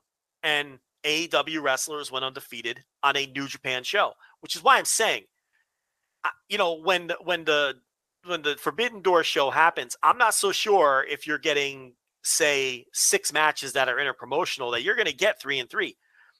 I don't know how Tony Khan's mood is going to be when he sits down at that table. He's got the high ground. If he wants to bully them and say, no, I'm winning four matches and the main event, what can New Japan do? What can they say? They don't have the high ground here. They would have had it in twenty nineteen. They would have had Tony by the balls. But he's doing them a favor now. They're the ones losing market share in America. He don't have to do this with them. What does A E W gain out of it? More fan service. More making fans happy. More podcasts like this throwing roses at them for putting together this amazing joint show. And that's the stuff I believe that has helped them build their company. That's what Tony's getting out of it. And New Japan is so far behind now that he doesn't consider him a threat. It's why he let Kenny Omega go to Impact for six months. Who cares? They're not catching us. So that's the same idea here. So, you know, A E W going four and oh on this show, people should keep that in the back of their minds when Forbidden Door rolls around. I'm not saying they're going to clean sweep them, okay? But New Japan really doesn't have any power here. You know, they're lucky to be there, in all honesty. So, um... that's what was interesting about some of these finishes. But yeah, great match, brilliant finish. Um, and I would love to see these guys wrestle again. And oh, by the way, Rich, twenty minutes. We didn't go forty minutes. Yeah, nice and tidy forty minutes or twenty minutes. I loved it. Yeah. And did you feel cheated at all? No, hell no. God. You always say that. And it's like, no, you've never been to a wrestling show. Like nobody wants the, there are certain times when forty minutes works, but yeah, not not not that not this time. So I had terrible streaming experience, obviously. How was this match? Was this match over in the building? Oh yeah, yeah, crazy over, crazy, crazy, crazy over. I, I, I think Will was very over uh, in that crowd, and Moxley's an absolute god in this this building. So Moxley's over everywhere. Yeah, Moxley's just. I, I would say that I think Ishii and Suzuki probably got a little higher than than than Moxley and Ospreay did, but towards the finish of Moxley Ospreay, like some of the control periods of Moxley Ospreay, people were, were into it. They were into the high spots, but then by the last five minutes or whatever. This was molten hot for, for, for Moxley and Ospreay. Yeah. So and, and and deservedly so. Like it was a molten hot match, and it built perfectly like that as well. So yeah, I I thought it was in the building, people way over it, uh, you know, as the sh- as it went on. And then the finish kind of deflated a lot of people, uh, unfortunately, as we pointed out there. People that clearly show that they have not been watching the New Japan yeah. Cup, and, and you know, I can't totally blame them. But no, um, I can't kill people if they haven't been keeping up, but that's that's why the finish came off right, flat. Right, right, right. Like, I was I like, mean, oh, yeah, it makes all the sense. And I had people being like, what was it? What was that all? Like, the guys next to me were like, oh, what happened? And I had to explain to, like, four or five people what, it, you know, what had exactly happened or whatever. And then saw on Twitter a bunch of people saying, oh, what a flat finish. Oh, wow. Looked like shit. It's like, no, it was exactly the what finish that they wanted, exactly the correct finish. But um, let me tell you something. If this were three years ago, that finish would have got over because people would have been watching. Exactly, exactly. And, and that yeah. tells you, kind of, you know, due to the pandemic, uh, largely. Uh, listen, it's it. You can't deny the pandemic had a had a factor in that. It's not just mere, the mere existence of A E W. Do I think there's people who used to be diehard, watch every show, New Japan fans who don't anymore because A E W has taken oh, that time and of yeah, of course there is. Yeah. I mean, um, but there's also the pandemic really, like, for someone like you, you stopped watching New Japan shows during the pandemic, you know, except the big ones that you had to watch for this show, which you would have blown off if you weren't doing this show. Right. But yeah, I used to be every, every single week, every, I mean, multiple times a week, every single yeah. show that made tape I was watching. Yeah. And people, there's a lot of people as proof by this crowd that weren't. So, Uh, I guess we should go through the rest of this, though. We're running short on time. Yeah, so Ishii and Suzuki, I mean, just fucking tremendous. Like, they, they played the hits. It was exactly what you thought Ishii and Suzuki was going to be, but this audience and myself and everybody just ate it up. Because I think this was, I mean, it was the hits, but it was also, like, I thought it was really good. I mean, it was it was the best of these two guys. Like, really, I mean, Suzuki, you can kind of, he's kind of become sort of a meme in, in a lot of ways, especially a lot of his American r- matches are just kind of the same thing. Makes funny faces, do, does all the things. But I think this one, I mean, they've been, they built this one too, and they did a great job of building this through other, you know, New Japan Cup and building this through the New Japan and U S A shows, building it up through the WrestleMania weekend show or whatever. So this had some actual stakes to it, and these guys wrestled like this was a, a grudge match, or that this match had some additional stakes to it. So I, I, I was very impressed. This way, way over delivered what I thought it was going to be. And and it probably shouldn't have. It's Ishii and Suzuki. I probably should have expected it to be great, but I think it was even better than I thought. I was I was four and a quarter, really close to going four and a half with it. I liked it just a little bit less than Moxley and Ospreay, but not very far off. I went four and a quarter. I thought it was great. I thought Ishii in particular, his selling was phenomenal. It always is, but he was really great here. And I'm kind of over Minoru Suzuki doing chop battles with everybody on the indies, on every indie show. Like, I'm tired of the Suzuki indie match. So I really wasn't looking forward to this. And it, I, it's like, oh yeah, I forgot. He's really great. Yeah. yeah. When he needs to, you know, when he knows that it's a big moment, he knows it's an important moment. Yeah. He can be fucking tremendous. Yeah. I mean, he, you know, he does all these indies and gets paid an exorbitant amount of money, and I don't blame him at all. And he gets in there with people who are just in awe of him, and they want to have the Suzuki chop battle, and they want to eat the gotch. And every match is the same, right? And I'm really tired of them. I don't even seek them out anymore. Like, I don't even go out of my way to watch the Ishii indie, the, the uh, Suzuki, not Ishii, the Suzuki indie matches. And then this, it's like, oh yeah, that's right. This is right. Of course, this is, you know, this is fucking phenomenal. And Ishii was great. So yeah, uh, look, this was a really good show as far as a wrestling show goes. I mean, you know. This was, you know, every bit as good as a lot of the shows happening in Japan right now, because the top two were so good and the rest of this stuff was strong. Uh, so quickly, I'll go over the rest of it just so we can get onto uh, some of our other uh, topics. So like I said, I did not see the dark match. That was Rocky Romero and Wheeler Yuta uh, defeating Kevin Knight and D K C. So, okay. So, so that one appeared on the stream. You were able to see that? Uh, Kevin Knight. Um, Wait, did I see that? So I thought it was dark, but I don't know if they they may have aired it. I have no clue. Like, again, I, I didn't get there in time to to see that. So I'm trying to think. Um, maybe I didn't see that. I don't know. Who cares? Let's talk about the rest. Well, of the the, so the first uh, match, and this one I missed. I, I saw maybe one second of, even though it's so it went eleven minutes and fifty-six seconds. I saw one second of that. So eleven minutes and fifty-five seconds I did not see. Uh, but it was Aaron Solo, Nick Kamuroto, and Q T Marshall defeating Clark Connors, Carl Fredericks, and Yuya Uemura. Uh, so I can't say because, again, I saw one second, but uh, I don't know. Was it good? Uh, yeah, and this was the first match where an A E W, where the A E W side won. Um, I heard Marshall was like stalling for as much time as humanly possible at the beginning of this. So. This had no commentary. This match had no commentary. Okay. If you watched, if you watched live, it had no commentary. And then when I watched later, it had like really spotty commentary that didn't match up with the audio, with the video. So, you know, they they got it in on the replay, but it was still a mess.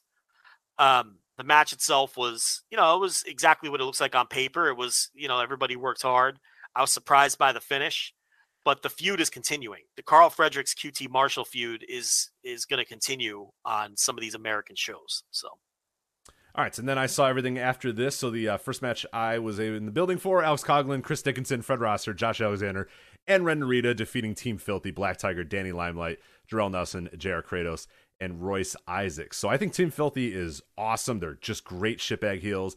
Everybody plays their role perfectly, except Black Tiger. Black Tiger is awful. Can, what are we doing with this Black Tiger thing? Black Tiger, if I were Ricky Reyes and I was given an opportunity to take the Black Tiger gimmick. Are, are you ruining Christmas, or is everybody aware of that? I uh, who cares? Hey, okay. I would. He's Ricky Reyes, but yes. I would go to the gym, maybe get in a modicum of shape. Good, good first step, yeah. Work harder than I ever have worked in my life. And I would try to get booked in Best of the Super Juniors and reinvigorate my career. He's done the complete opposite. That's one way. I was going to say that's one way. That's not the way he chose, unfortunately. I mean, so. There's other people in this match who would probably love to have that gimmick. Jarrell Nelson, Danny Limelight, Red Narita would all make fine Black Tigers and would probably relish in the opportunity, let alone a number of other wrestlers they have in their system who, you know, young lions ready for a push. We talked about Kevin Knight, who would probably love to take on this gimmick and go to Japan and work Super Juniors and feud with Tiger Mask. You know, this guy is in awful shape, no effort, barely bumped. It's, it's amazing to me. This is an opportunity that you're getting because your buddy runs the thing. Okay. And you don't take advantage of it at all. I mean, I, I just think it's embarrassing. I mean, I know Rocky Romero's his pal, but, you know, if he wasn't, I wouldn't book him anymore. I mean, it's just it's just a total lack of effort and an insulting level of lack of effort. You know, I'm thinking about it. I don't think I saw that opener. I was thinking of, because Rocky Romero worked the opener of the uh, WrestleMania weekend. Oh, okay. So you're mixing the two up, maybe. I, I think so, because I'm looking at that match. And um, I don't remember seeing the D K C, because Rocky Romero lost to Ren Narita uh, at Lone Star Shootout in the opener. And I know I saw that. I don't think I saw this opener. Um, but anyway, that's neither here nor there. Um, Rocky lost to Ren Narita in Dallas, right? I'm okay. not going crazy. Uh, Deep in the show here. Yeah, yeah. I, I don't. Yeah, I don't remember. Right, yeah, yeah. So that that's the match I'm thinking of. Um, But anyway, yeah, Ricky Reyes is a, yeah, that is a disgrace. It, it's just not, because everybody else is like solid as fuck. I mean, Coughlin, Coughlin is, is yeah. great. Dickinson is Chris Dickinson. Are you fucking kidding me? Yeah. Fred Rosser is just a revelation in, in New Japan. He's great. Yeah. Josh Alexander is one of the best wrestlers in the world, like one of the most underrated wrestlers in the world. And Ren Narita, I mean, he kind of got lost in the shuffle here, and, and I'm not sure what the, you know, the long term of, of of Ren Narita is, but he's fine. He's a perfectly solid roster member. Limelight is good. I think Jarrell Nelson is just an awesome shitbag heel. J R Kratos jumps off the screen, and Royce Isaacs is like a perfect replacement level like wrestler. You know what I mean? Just exactly always in the right place. Like just a classic roster guy, like a depth roster guy. And I mean that in a good way. I don't mean that in like a demeaning way, but you need yeah, guys yeah. like Royce Isaacs. And then there's Black Tiger. It's just like, man, everybody else is just fucking great. And it's just, yeah, here's here's Black Tiger. Um, so then we had the uh, a little bit of the uh, the Heyman special. Maybe a few of these matches went a little long because we went right into uh, the New Japan Strong Openweight title match. Tom Lawler defeating Yuji Nagata, thirteen minutes and fifty-seven seconds. I will admit I was a little disappointed by this match. I thought it was going to be a little bit better, but that's probably on me more so than on these guys. Uh, Nagata just, I mean, he's not that anymore. You know what I mean? Nagata's not that dude anymore. That, a couple years ago, he was still capable of a couple times a year having a great, great, great match. Uh, I, I guess it was, why was I expecting Yuji Nagata to, to, to turn back time and have this incredible match in like the, you know, middle of a random New Japan of America show? That's on me. But I, I thought it was solid, but not not not that great. Yeah, I thought it was pretty good. I, I guess I liked it more than you did um, because you seem pretty down on it. But I don't know necessarily if it was, I mean, your impression was Nagata didn't want to go all out here in this spot. My thing is, I really like Tom Lawler. I was waiting for the armbar. I didn't even do the armbar. Yeah, I mean, you're you're right. I mean, I think Lawler, who I really like, is still a little spotty. I think he could be a little spotty, I, I but agree. I but I enjoyed this match. I think Tom Lawler. Let me put it to you this way: if I were Japan, if I were New Japan, I would one hundred percent bring Tom Lawler to Japan. Okay, I but I think he is ahead on personality and charisma and a little behind sometimes with the work. He can have great matches. I've seen him have great matches on Strong, but he also has matches where I'm left a little empty. But um, but I, I did like this one well enough. Uh, then we had United Empire, Aaron Henare, Great O'Khan, Jeff Cobb, Kyle Fletcher, Mark Davis, and T J P uh, versus the Bullet Club team of Chris Bay, Doc Ellis, El Fantasmo, Hikuleo, Carl Anderson, and the newest member of the Bullet Club. We were wondering if he was going to be an official member of the Bullet Club, and they made sure to tell you this man is an official member of the Bullet Club now. It is Scott Flash Norton. I liked seeing Chris Bay. To me, it's like he's a really Bullet Club now. Right, because he worked Bullet Club on a New Japan show. Yeah, you know that it's like it's not just this weird Impact thing. Like he's really a Bullet Club. He guy, fits the tone so. too. He comes out yeah. with a swagger and stuff. It works. Yeah, it, it definitely does a works. Good job. Yeah, yeah. He's someone who you know they saw someone with some potential and and some upside, and they got their claws into him. It's it's a nice. I'm telling you, they're gonna have a loaded roster. I mean, I've talked about it a million times. Um, you know, I, you know, it's a twelve man tag. You know, you'd like to see some of these United Empire guys kind of do their own thing, but there's limited spots on the show. But it was good to see United Empire all together for like maybe like the first time. Yeah, like yeah, the they whole... all came out and one, and you're like, man, what a unit this is! Like as is, every really guy great. is coming out, yeah. you're like, whoa, this is an embarrassment of riches. And and I will say in the building, I don't know if it came across on the on the on the fight stream, uh, but the stars of this match were Fletcher and Davis. There was a lot. It was a classic like nobody knew who these guys were. Like me and like seven other people were aware who these guys were. But by the end of the show, uh, the end of this match in particular, people were just like, "Whoa, these guys are fucking tremendous!" Like that. Uh, the people in my row, uh, people I was sitting by, everybody was just like, "Whoa, who are those guys? Like, how do I watch more? Where are they from? I I've never heard of those guys before, but I need to see more from them." And I was like, "Yeah, these these dudes are, are great." And yeah, they've had just tremendous matches. Uh, in the past, Listen, but yeah. Great. Look, Ospreay's a top guy. He's been a world champion. Okan's push is coming. They put the tag titles on Okan and Cobb. Cobb got the big push in G one, so they've got him in that upper mid-card spot firmly.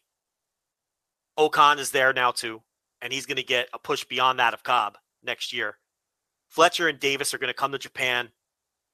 I will They're say real quick, in. Okan way over too, because the stuff he does outside of the ring as the match is going on, I mean, this dude just gets it. I was going to ask you about that yeah. after I, because there were cosplayers of Okan. Yeah, yeah, he was super over.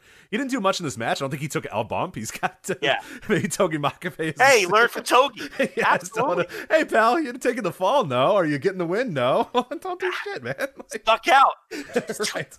twelve men blend in. right. Yeah. Oh, he yeah. did. But yeah, anytime he was outside of the ring, I mean, he was shit talking the crowd. He was hyping other guys up. Like he, he's he's great. I mean, charisma wise. This dude's exploding yes. with it. He's just got confidence it's, and charisma that you can't teach. This is what people don't get. Like, if you're not into his in-ring, I ha- I like his in-ring. He's unique. I like, but that's one thing. This guy has a a a a, a tangible charisma. Right. We're going to talk about a guy later that might have better in-ring, but has none of the it factor whatsoever that that, that Okan had. Yeah, and and Okan, it's like he connects with people. You know, and now in Japan, he's bringing that proclamation from the police department. yes, yes. To the to the matches. The yeah, he's the best. Like he connects with people. He there's a there's a crowd connection there with him, and that's so important. And I do think his unique working style will work to his advantage. We're gonna be right about this guy. Mm-hmm. Oh no, no, no, for sure. No, no, we're it, right. We're right. We're right now. It's not we're gonna be. We yeah. are right now. No, we're gonna, yeah, I, we're gonna be very right in a, in a little bit. For sure. You don't even see really the detractors anymore because I think people are like, yeah, you know, he's not my cup of tea, but he's clearly going to be a guy. Um, so yeah, you know, it's uh, and you know, and, and now T J P with with the uh, Francesca Akira over there. Now they even have a junior tag team for the unit as well. So it's now really a complete and full unit. I mean, they've got everything. Uh, and then we had a six-man tag Chicago Street Fight, which I think just ended a few minutes ago. Uh, Finn Juice, David Finlay, and Juice Robinson, and Brody King uh, versus T M D K, Jonah, Shane Haste, and Bad Dude Tito. I, th- I think this was done well, but god damn it, did not need to go twenty-four minutes. This was a rough watch on stream because they're fighting in like corners of the building. Cameramen can't no, get I there. Couldn't, we couldn't see it either. I I, I, so I, yeah, I saw four percent of this match because nothing happened in front of me at all.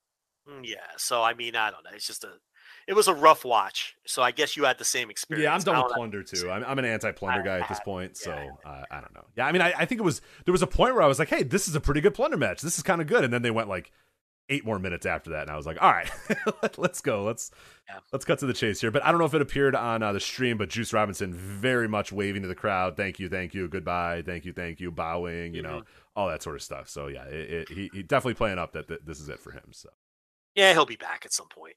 Like, I don't mean necessarily to New Japan, but he'll be back somewhere, whether it's New Japan or somewhere else. Uh, Finley could hit the bricks, too, to be honest. I, I've had enough of him. Yeah, yeah. He just overstayed his welcome. You know, I, you know, if he pops up somewhere else, I'll give him a shot. But uh, I don't know. He don't need to be here anymore.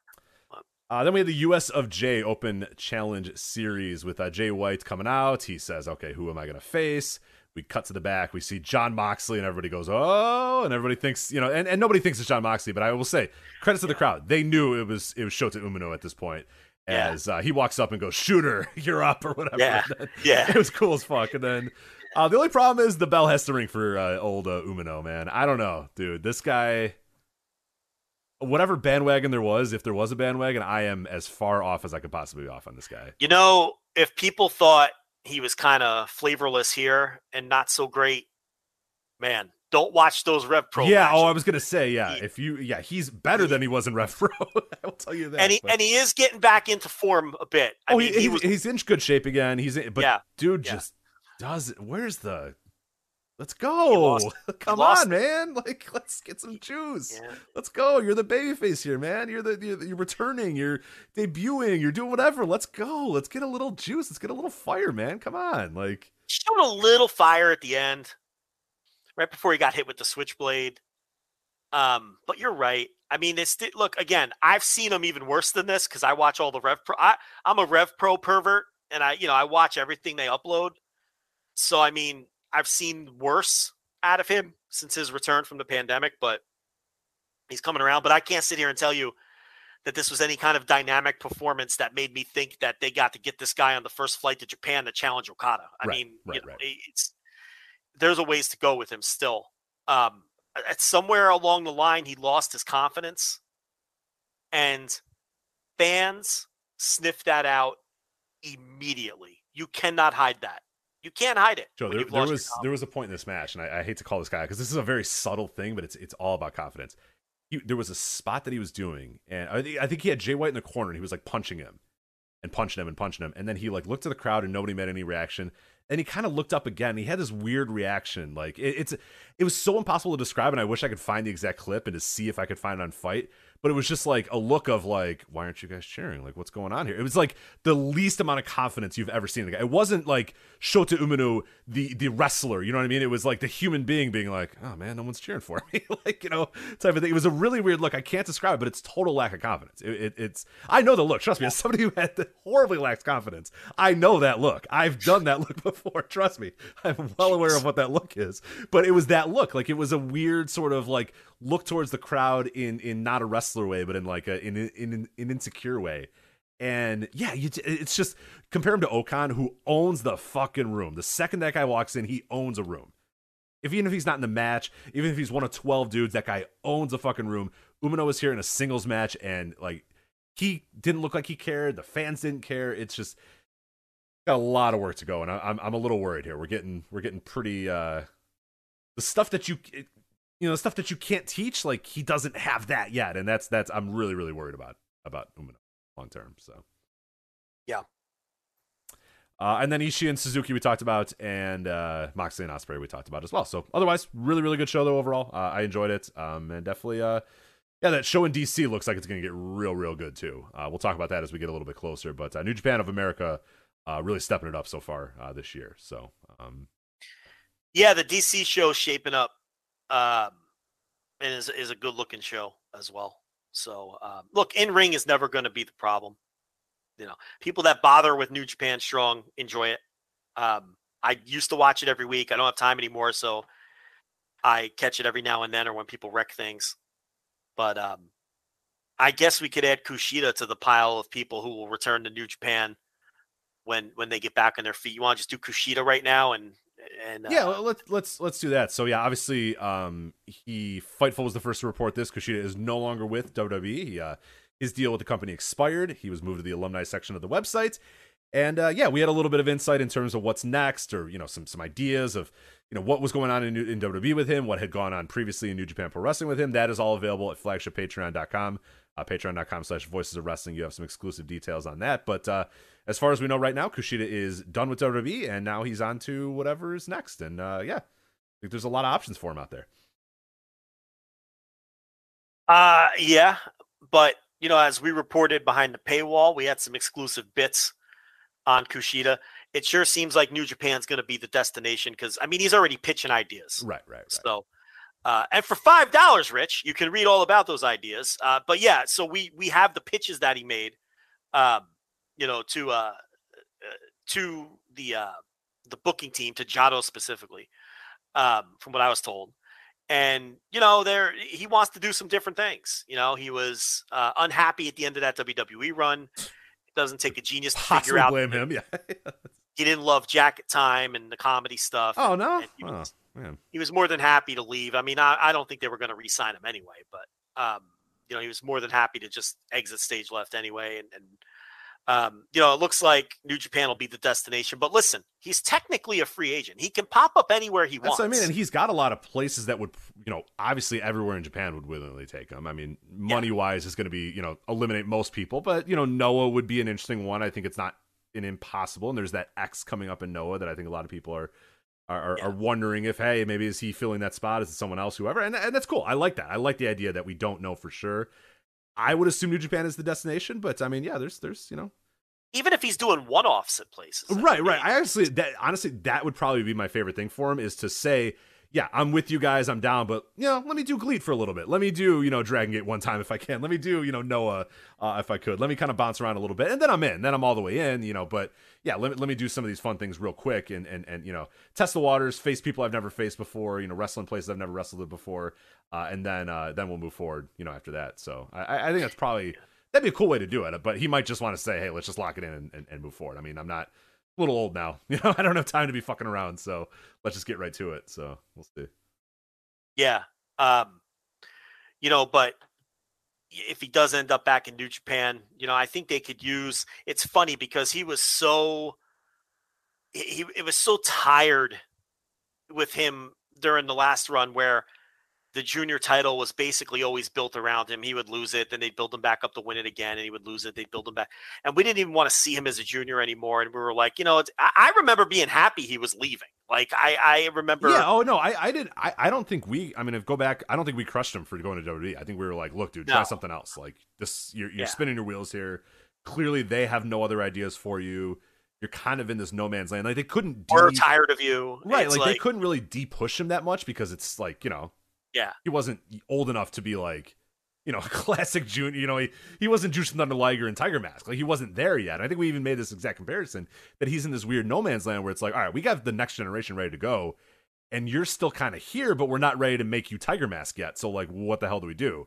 And I think the best move for him to was to, you know, seek out other alternatives. And if W W E was going to come calling, you know, I can't kill him for it. And and you know, as we, you know, you reported on the on the on, on the paywall, like, you know, there were other guys that W W E wanted at the time, and Kushida smartly was like, eh, let me go, but you should not go. You should definitely stay here. And I think that's uh, some pretty fun insight. But no, he was the perfect guy to take that risk, even if we all kind of knew that this was going to be the end result of it all. And it's just funny because now that he is apparently headed back, I feel like he's going to freshen it up. I oh, yeah, like I'm excited. Juniors- yeah, I can't wait to see him in there. And And this circles back to an argument we make all the time. Movement is good. Movement is good. This is a guy that was staler than fucking croutons. When is that? Is that a good analogy? Is that is that a good? Uh, yeah, cru- I mean, I, they're they're by definition stale bread. So yeah, I think I just invented that. That's a good. I'm going to use that more. I'm going to try to make that happen. Please staler, do. Yeah, make croutons. That one happen. Yeah, this guy was staler than fucking croutons to the point where we were like, yeah, go to fucking two oh five Live, please. Now we're like, oh, he's going to be a welcome fresh fresh air to this junior division. So. Um, you know, he wanted to be a heavyweight last time, and they were like, that's not going to work for us. I still don't think that'll work for them this time around. He's just too small. He's just too small. And he doesn't have that overwhelming star charisma that you need to overcome size if you're going to be a heavyweight. You know, he just doesn't have it. Zack Sabre Junior at least had the height. Tomohiro Ishii had the weight, right? Um, Will Ospreay bulked up and has the height and the size anyway. Kushida is way too slight of frame and is not does not have superstar charisma. So I don't think they will do they will ever make him a heavyweight. Right. Yeah, he's like what, like five nine, five ten, I would say. Maybe shorter than that. Yeah, yeah, maybe. Tanahashi's five nine. Oh, that's right. Yeah, and he's definitely shorter so, than Tanahashi, yeah. He's probably like five five or something, somewhere five six. And he's not he's very slight of builds. He's just not, you know, he he's not even a guy I think that could add weight. Right, and even if he I mean, yeah, you don't want him, you know, bulking up bulking too much. Up. Yeah, and it'd be like it, no, it'd look ridiculous because it's not his frame. It'd look un, un, un, unnatural too for him to do like, it. Like look so. at Taichi now as a heavyweight. He fits, you know, he's got the side like all these examples I'm giving of people who were once juniors and they're now heavyweights, he's never going to be able to match no, their weight no, gains. No. And and I don't think he has the, the proper charisma to be like a Naito type who probably if he dropped fifteen pounds, you could buy him as a junior at his size, but he has overwhelming superstar charisma. So of course you're going to want him to be a heavyweight. Hiromu eventually could be oh yeah, yeah. a heavyweight. He, he, I've always said he'll, he'll define, he, He, he he's pos- positionless in a way. Like, you know, people use it for basketball all the time, positionless. Like, weight classes will not matter for Hiromu because he's just no. fucking Hiromu. You know what but I mean? For, like he's, yeah. for Kushida, that's a barrier. Yeah, right, right. So, right. you know, and, and, and, you know, he does have designs on being a heavyweight again, but I don't think they're ever going to do it. So he gave it a shot. Um, there's even a tidbit in the story that he kind of knew he wasn't going to make it there, but he had to, he had to find out. He found out. And, um, you know, so now he's on his way back. We'll see if he makes some pit stops along the way. Um, like, I, I agree with you. I hope he does. I think it'd be fun and interesting if he just popped up on Dynamite one week to do a job to somebody or, you know, popped up as the X in Noah and did a one-off or whatever the case. I, I think that'd be a lot of fun. So we'll see. But ultimately, I think he's going to end up back in New Japan. I did too. Yeah, and that's that's. He didn't probably... leave on bad terms. And no, no, no. He, yeah, know, yeah, and, and and like yeah, he, he got the press conference, the teary-eyed press conference, the you know, and yeah, and, yeah leaving on left on good terms, and and and hopefully you'll you know welcomed with open arms. And I'm with you. I, I think it'd be a nice jolt uh, to the junior division to have him back in there. But uh, yeah, as, as mentioned, so we have exclusive news about uh, uh, Kushida and his leaving of W W E, what happened in New Japan, all that other stuff, pitches that he's doing. That is all available uh, at flagship patreon dot com. And then again, like he was the central figure in the piece that I wrote as well. Uh, about uh, the portrayal of you know male Japanese wrestlers in W W E over history, and it's uh, not great. It's uh, pretty pretty bad. So yeah, we all knew that this is how it was going to go with Kushida. Like we all knew that this was going to be the end result. But uh, yeah, it, it's it's it's still pretty damning to kind of look at the entire history of it and go, my God, like what the fuck are you guys doing? Like with with all the guys, and this dates back to I, I, it goes as far back as Akira Maeda, all the way from, from Akira Maeda to Shinsuke Nakamura to Kushida to to Jiro to Hakushi to everybody in between. Your Kenzos and yeah, it's just ridiculous. Kazuma Sakamoto's, all just all the way down the line. Taka Michinoku's, every single one of them. Kai and Tai, uh, and it's it's not been great uh, the portrayal of Japanese men in W W E. So this is uh, unfortunately Kushida, yet another guy that that kind of fell into the exact same trap. Happen time and time again. All right, let's get to our final uh, topic here. This is an interesting one. We uh, touched on this last June when it came down, but this is uh, an end to the G C W Independent Wrestling T V, I W T V lawsuit. Uh, we finally have a settlement. Began in June, as we said. Uh, that's when the lawsuit was filed. I W T V filed against G C W, alleging a breach of contract. Uh, I W T V and G C W had agreed in March of twenty twenty uh, that I W T V was going to produce, film, and distribute G C W events. Uh, in December of twenty twenty, G C W requested to be let out of that contract. And when they weren't let out of that contract, they just kind of kept running shows. So between December twenty twenty and May twenty twenty-one, uh, they ran thirty-six shows on Fight T V. So I W T V said, well, uh, you were supposed to run those shows on our platform. We were supposed to be in charge of those shows. Uh, so we are, are, are filing a lawsuit uh, seeking five hundred thousand dollars in revenue loss, uh, as well as just kind of the win that, hey, look, you breached the contract. We had a contract. We had a handshake deal. We had a, a written deal, uh, a written contract. You guys wanted to get let out of it, didn't get let out of it, and then just decided, fuck it, we're not adhering to the contract anymore. Uh, so that was the, uh, the the beginning of the lawsuit there. Uh, so we got statements from both companies. I'm not going to read the entire statements here, but I think there's some pretty uh, uh, interesting parts in, in, in who thought they won what and, and whatnot, and, and how different websites were kind of handling this as well. So we'll start with G C W, who was out of the gates immediately. I think before the the, the announcement of the lawsuit being settled even came out, G C W had uh, some reports out there uh, on different websites and different platforms. But Well, uh, okay, so they put their statement out, and like literally ten minutes later, some major news sites had exclusive stories on the settlement, which means they fed the news sites before they put their statement out and had it all perfectly timed. So this was, uh, you know, very typical uh, P R type move that they pulled here. Yeah, right, right. No, nothing, you know, out of line. It's just, you know, exactly what you would what do. You do. I yeah. mean, yeah, right. Get out ahead of it. So you get your statement out and you make sure that all the news sites have your side of the story too. So, right. right. Uh, and all and the posts came out with, here's G C W's thing, I W T V has yet to be reached, or I W T V has yet right. to put their statement out. Because I W T V then went, oh, fuck, shit, we got to get a statement out of there. Uh, and then they got it, at, like, you know, five hours later. But by that point, every news site had already, you know, hey, here's what G C W all the reports, we've yeah. reached out to I W T V for comment. Well, the reason they haven't gotten back to you yet is because you already had Game Changer side in the holster.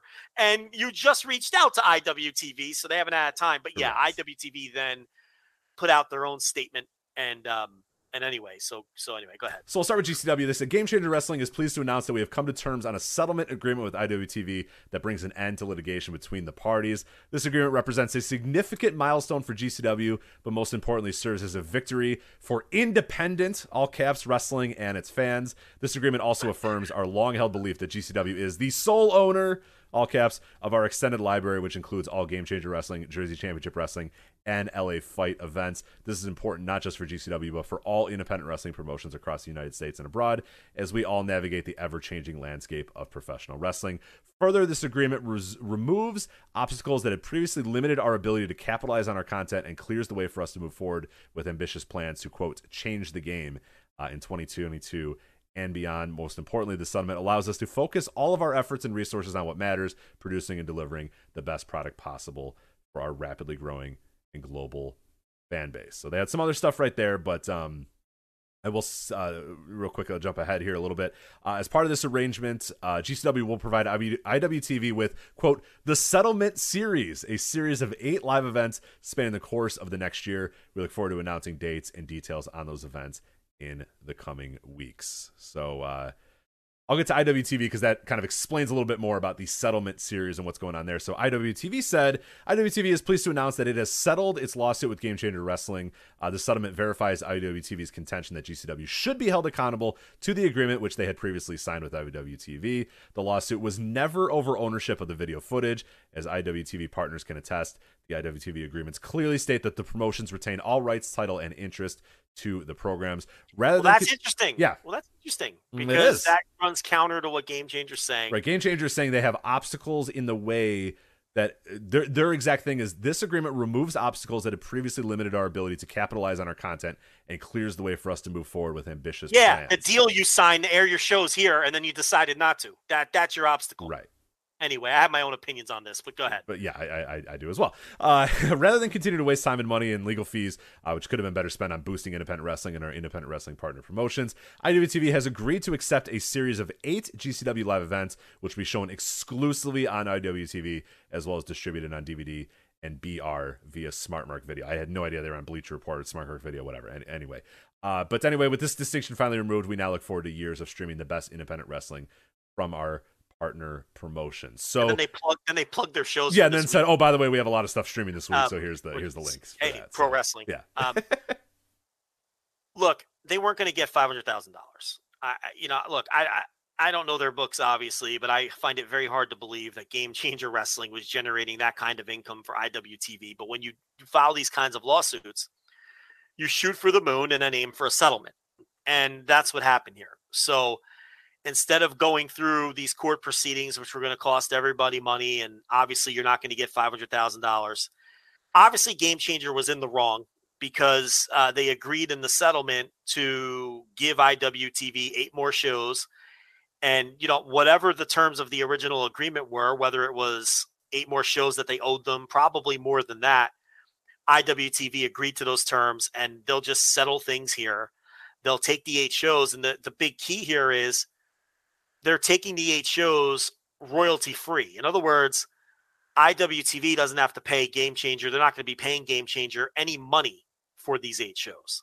That tells you, again, that somewhere along the way, Game Changer broke a contract. Right. Okay?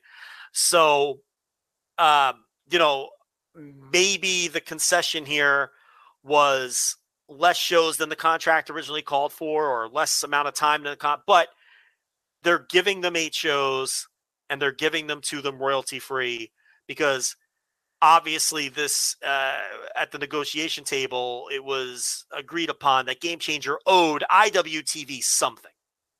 So this is the concession. Eight shows, royalty-free. We drop, we stop, we drop the lawsuit. We're not going to sue you for five hundred thousand dollars now. If you give us these shows royalty-free, Game Changer agrees. Um, and, you know, obviously also Smart Mark is involved here. So the Smart Mark, so obviously again, Smart Mark has, must have had ironclad rights to distribute these shows via D V D and streaming as well, because that's part of the settlement. So, Um, look, when you make settlements like this, you know, it's it's not so much did one side clean up on the other. It's both sides kind of just getting out of the mess. But it sure reads to me like I W T V got the better end of this, or would have gotten the better end of this in court. Uh, Game Changer rushing to get their messaging across as quickly as possible to make sure that their messaging was seen first, going to the news sites to make sure Uh, that their side was given out first is also kind of a tip off to that as well. Um, so that's kind of my read on the situation. But after these eight shows, it'll be behind everyone. I talked to someone that would know, and I asked, hey, you know, could Game Changer sandbag these eight shows? Could they just give them eight shitty Jersey Championship Wrestling shows with garbage cards and shitty main events? Right, because and- a lot of people kind of made that illusion. I'm like, okay, yeah, fine, they've agreed to settle this, but what is it saying that G C W can't just fuck off and say, hey, we, we think these shows yeah. are stupid. These shows are dumb. We're being, we're doing them for no, you know, like you said, royalty free. Like, and they, they readily admit that yeah. that's been readily admitted. It, like there's no, I mean, it's already called the settlement series. So it's already kind of wink, wink, nudge, nudge. Like what's yeah. stopping G C W from, from saying, yeah, we'll give you shows, but they're going to be the dog shit shows. And we don't care. We're not going to promote them, and you'll get them. You'll have them on I W T V, but we're not going to put any muscle behind them. We're not going to put any sort of booking behind them. And you wouldn't like, like that's not what I would do, but like I could, I mean, you just got done with litigation through these guys, and, and your agreement is you're going to produce shows for them. It's not a, it wouldn't be impossible to, to believe that G C W would just say, fuck it, give them the worst shows we could possibly give them. That'll, that'll learn them. You know what I mean? Like, I'm not surprised by that, but, but apparently that's not the case. Well, they also say in the Game Changer statement, it says litigation was a last resort. They're not the ones who filed the lawsuit. What are they talking about? Like, you, you, as a small business, our resources are not unlimited. Litigation was a last resort, but a necessary step. No, you got sued. Like, what are you talking about? They they asked for five hundred thousand dollars in damages. So uh, that right there doesn't make much sense. And they're bragging about, you know, our long-held belief that we're the sole owner, caps, of our extended library. And then meanwhile, Smart Mark is distributing these eight shows. So it's like... what are you talking about? Like, your statement has so many holes in it, you know, it's like, um, you know, so I, I don't know. It, it, uh, to me, it seems like they had to make a lot of concessions here to get out of being sued, and they did. And it, it's the big old mess, and now it's over. But to, to finish the point I was making, uh, you know, I did talk to someone who would kind of know, and, and they weren't concerned with that because, you know, I, I asked flat out whether I W T V, like if I were I W T V at that table, I would have said, look, I want these eight shows, but Nick Gage has to be on them, or Matt Cardona has to be on them, right, or right, right. your world title has to be on them. Cologne has to be, whatever. Or one of whatever our guys has to be in the room with you, or we get final sure. approval on the match bookings or something like that. Yeah. Yeah. We approve the shows, or here's the list of names, and you have to have at least two of these names on each show, something to, to guarantee that they're not being sandbagged. But I was told that they have reason to believe they won't be, um, which gave me the impression that there's, you know, no specific deal in place to ensure it. And, um, you know, the other thing is I W T V never had the rights to stuff like Spring Break, Bloodsport, the biggest of the biggest shows to begin with. So, you know, it's not like you know, they could have the rug pulled out on, like, they never had the rights to those anyway. So it was, that was never part of the original agreement. So they think that they're going to get legitimate shows. And, and if you read the two statements, it's, it, it, it's not obvious. It's not like laid out explicitly, but it's not necessarily going to be chronological shows. It's eight shows titled the Settlement Series. So that also tells you that maybe there's some sort of agreement in place to where, you know, it can't just be some shitty L A fights, or you can't burn them off with sort right, of. It's a series of or, eight live events spanning the course of the next year. So it's not like yes. they're going to say, all right, guys, in June, let's just run three straight shows from the Showboat, and then the next week we'll come back and do three more, and then we'll just get the shit done with all in June and July, and then we'll move on with this. Like, over the course of the year leads me to believe that, that, that yeah, it, it will be spread out a little bit. Yeah. So maybe there is some sort of deal like I alluded to in place. I don't know. I just, you know, got the impression that there wasn't, but that's that. That's settled. And these two entities will be completely done with each other um, once those eight shows take place. And uh, we could all move on from that. Absolutely. So, yeah. It's, it's, it's, uh, before we yeah. before we finish up, I know we're, what do we got, like five minutes or uh, something? We got, yeah, we got three, three, three or four minutes, but yeah, go ahead. Um, I don't even know how to approach this.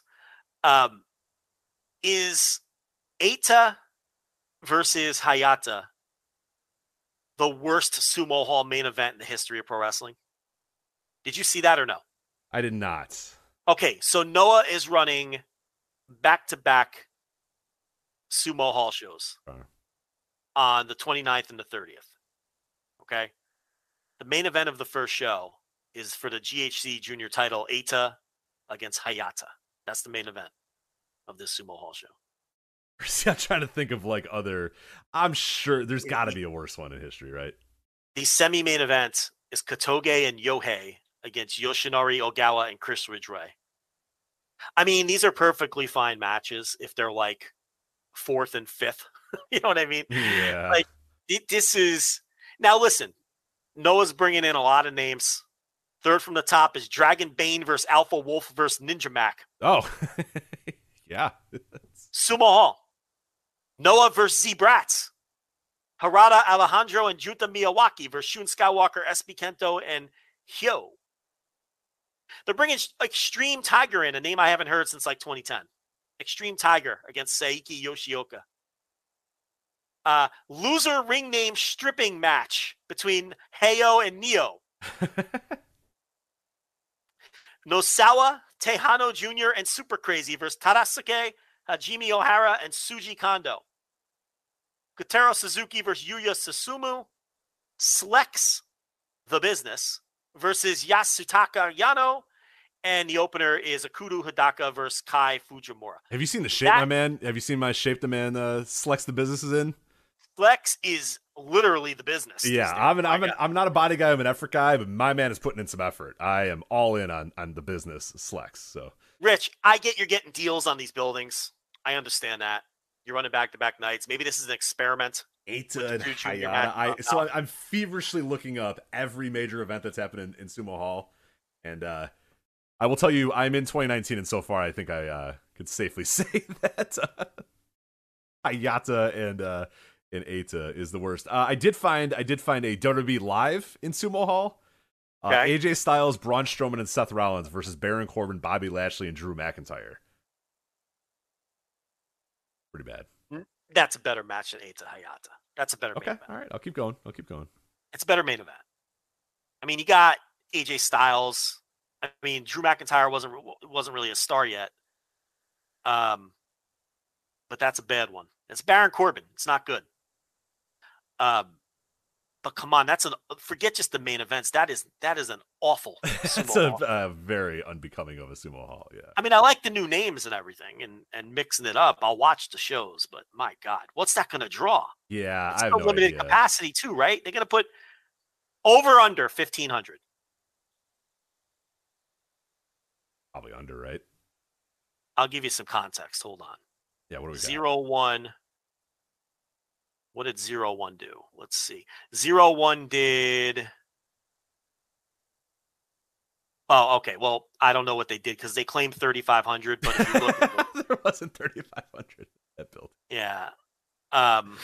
Yeah, maybe, maybe we can't really trust uh, Japanese uh, attendances. But, I don't yeah. even think night two is great. It's it's it's Ironhead versus Shiozaki for the title main event, and Takashi Sugiura and Hideki Suzuki defending the tag belts against Kano and Nakajima. And then you have Marufuji and X, which we talked about, versus Kaito Kiyomiya and Yoshiki Ishimura, uh, Inamura, Inamura, Kit- Kit- Kit- Kiyomiya and Inamura. You know who I'm talking about. Oh yeah, yeah. And yeah that's, I, that's I'm the... feverishly looking here, and I'm having a hell of a time finding it. I thought I thought I had one because I was like, oh, this Amici Marufuji uh, twentieth anniversary. I, I I remember that not being like, and then I remembered, oh yeah, no, that match fucking rocked. It was Marufuji versus Itami, and it ruled. Yeah. Remember that? And that was a great show. Yeah. So now, that's not it. This um, is also the show where Elgin returns. He faces Masa Kitamiya, and do you know who Masakatsu Funaki is defending the national title against on this? Second of back-to-back sumo. Oh, it's shows. someone terror. I forget who it is, but it's someone stupid. Rich, it's Simon Gotch. Again, I don't mind bringing the new names in. oh, but I got, I got it. I found it. I found it. I found it. You ready? All right, give me one. All right. Inokiism two on uh, oh, December twenty first, twenty seventeen. Uh, capacity seven thousand in Sumo Hall for this. Uh, Wait, twenty seventeen? You yeah, said twenty seventeen. Oh God, I don't even okay. remember this happening. I have no recollection of this happening whatsoever. What's this mean? Uh, your main event is Scott Norton versus something called Peter Aretz. Oh, Peter Aretz. Yeah, he's a uh, kickboxer. Okay. That is in twenty seventeen? Yes. This looks like the worst show. Ham- the, the, the third from the top is Hammerstone. Yes, that Hammerstone yeah. versus yeah. Montana Sylvia. The no, that's giant. That's Giant Silva. Is that Giant Silva? Oh my yeah, god, that is spell the first Silva. name. That's Giant Silva. Uh, ooh, Giant I don't Silva, know. Right? I don't think it is Giant Silva. It's M O N T A N H A A Silva. I don't think that's Giant Silva. Maybe I'm wrong. No, it's an it's it's the Amazon Goliath is his nickname. He looks like uh, okay. he kind of yeah. He's a big right. dude, but different uh, guy. Okay, yeah. what's what's Giant Silva's first name? I think it's something similar. Giant anyway. Silva's first name is this is important information that we need to get to. Paulo Cesar oh, Paulo de Silva, Silva. yeah, because he's Brazilian. So, yeah. You're right, Paulo de Silva. Yeah. All right, yeah, that's a pretty bad name. Hey, it had seven thousand people in Sumo Hall for a very believable. Um, yeah, nobody's buying that. Um, Scott Norton versus Peter. What's it? Aretz? Scott Norton in twenty seventeen. Yeah, that can't have, that had to be really brutal. God. Um, so there you go. It could be worse. It could be worse. These, if these two shows were combined, it wouldn't be that bad. I mean, it really. Look, I'm interested in the shows, honestly. Yeah, I, yeah, I, yeah, yeah. It's interesting with all these new names, and but man, you were really pushing the limits of that building with a show like like that. That first one. And I don't even think the second one is great. From a, you know, perspective of drawing fans. I no, mean, yeah. No, no, no. Fujita has never, you know, like, anyway, we don't need to do this again. But um, Extreme Tiger in twenty twenty? twenty twenty-two? Tiger. Yeah, what's Extreme Tiger been doing, I haven't man? seen that guy in years. Yeah, let me see what Extreme Tiger's been I used to. to love that guy. Yeah, like Extreme Tiger rocks, yeah. two thousand eight. Has he even been working? Uh, he, he was on U S A versus the World. Uh, you remember that? It was Tam with Bandito. Right? I watched that show and I don't remember. Yeah, yeah I guess so. Uh, yeah. He's been doing some triple A. He's been doing Baja Stars U S A, of course. You know Baja Stars U S A.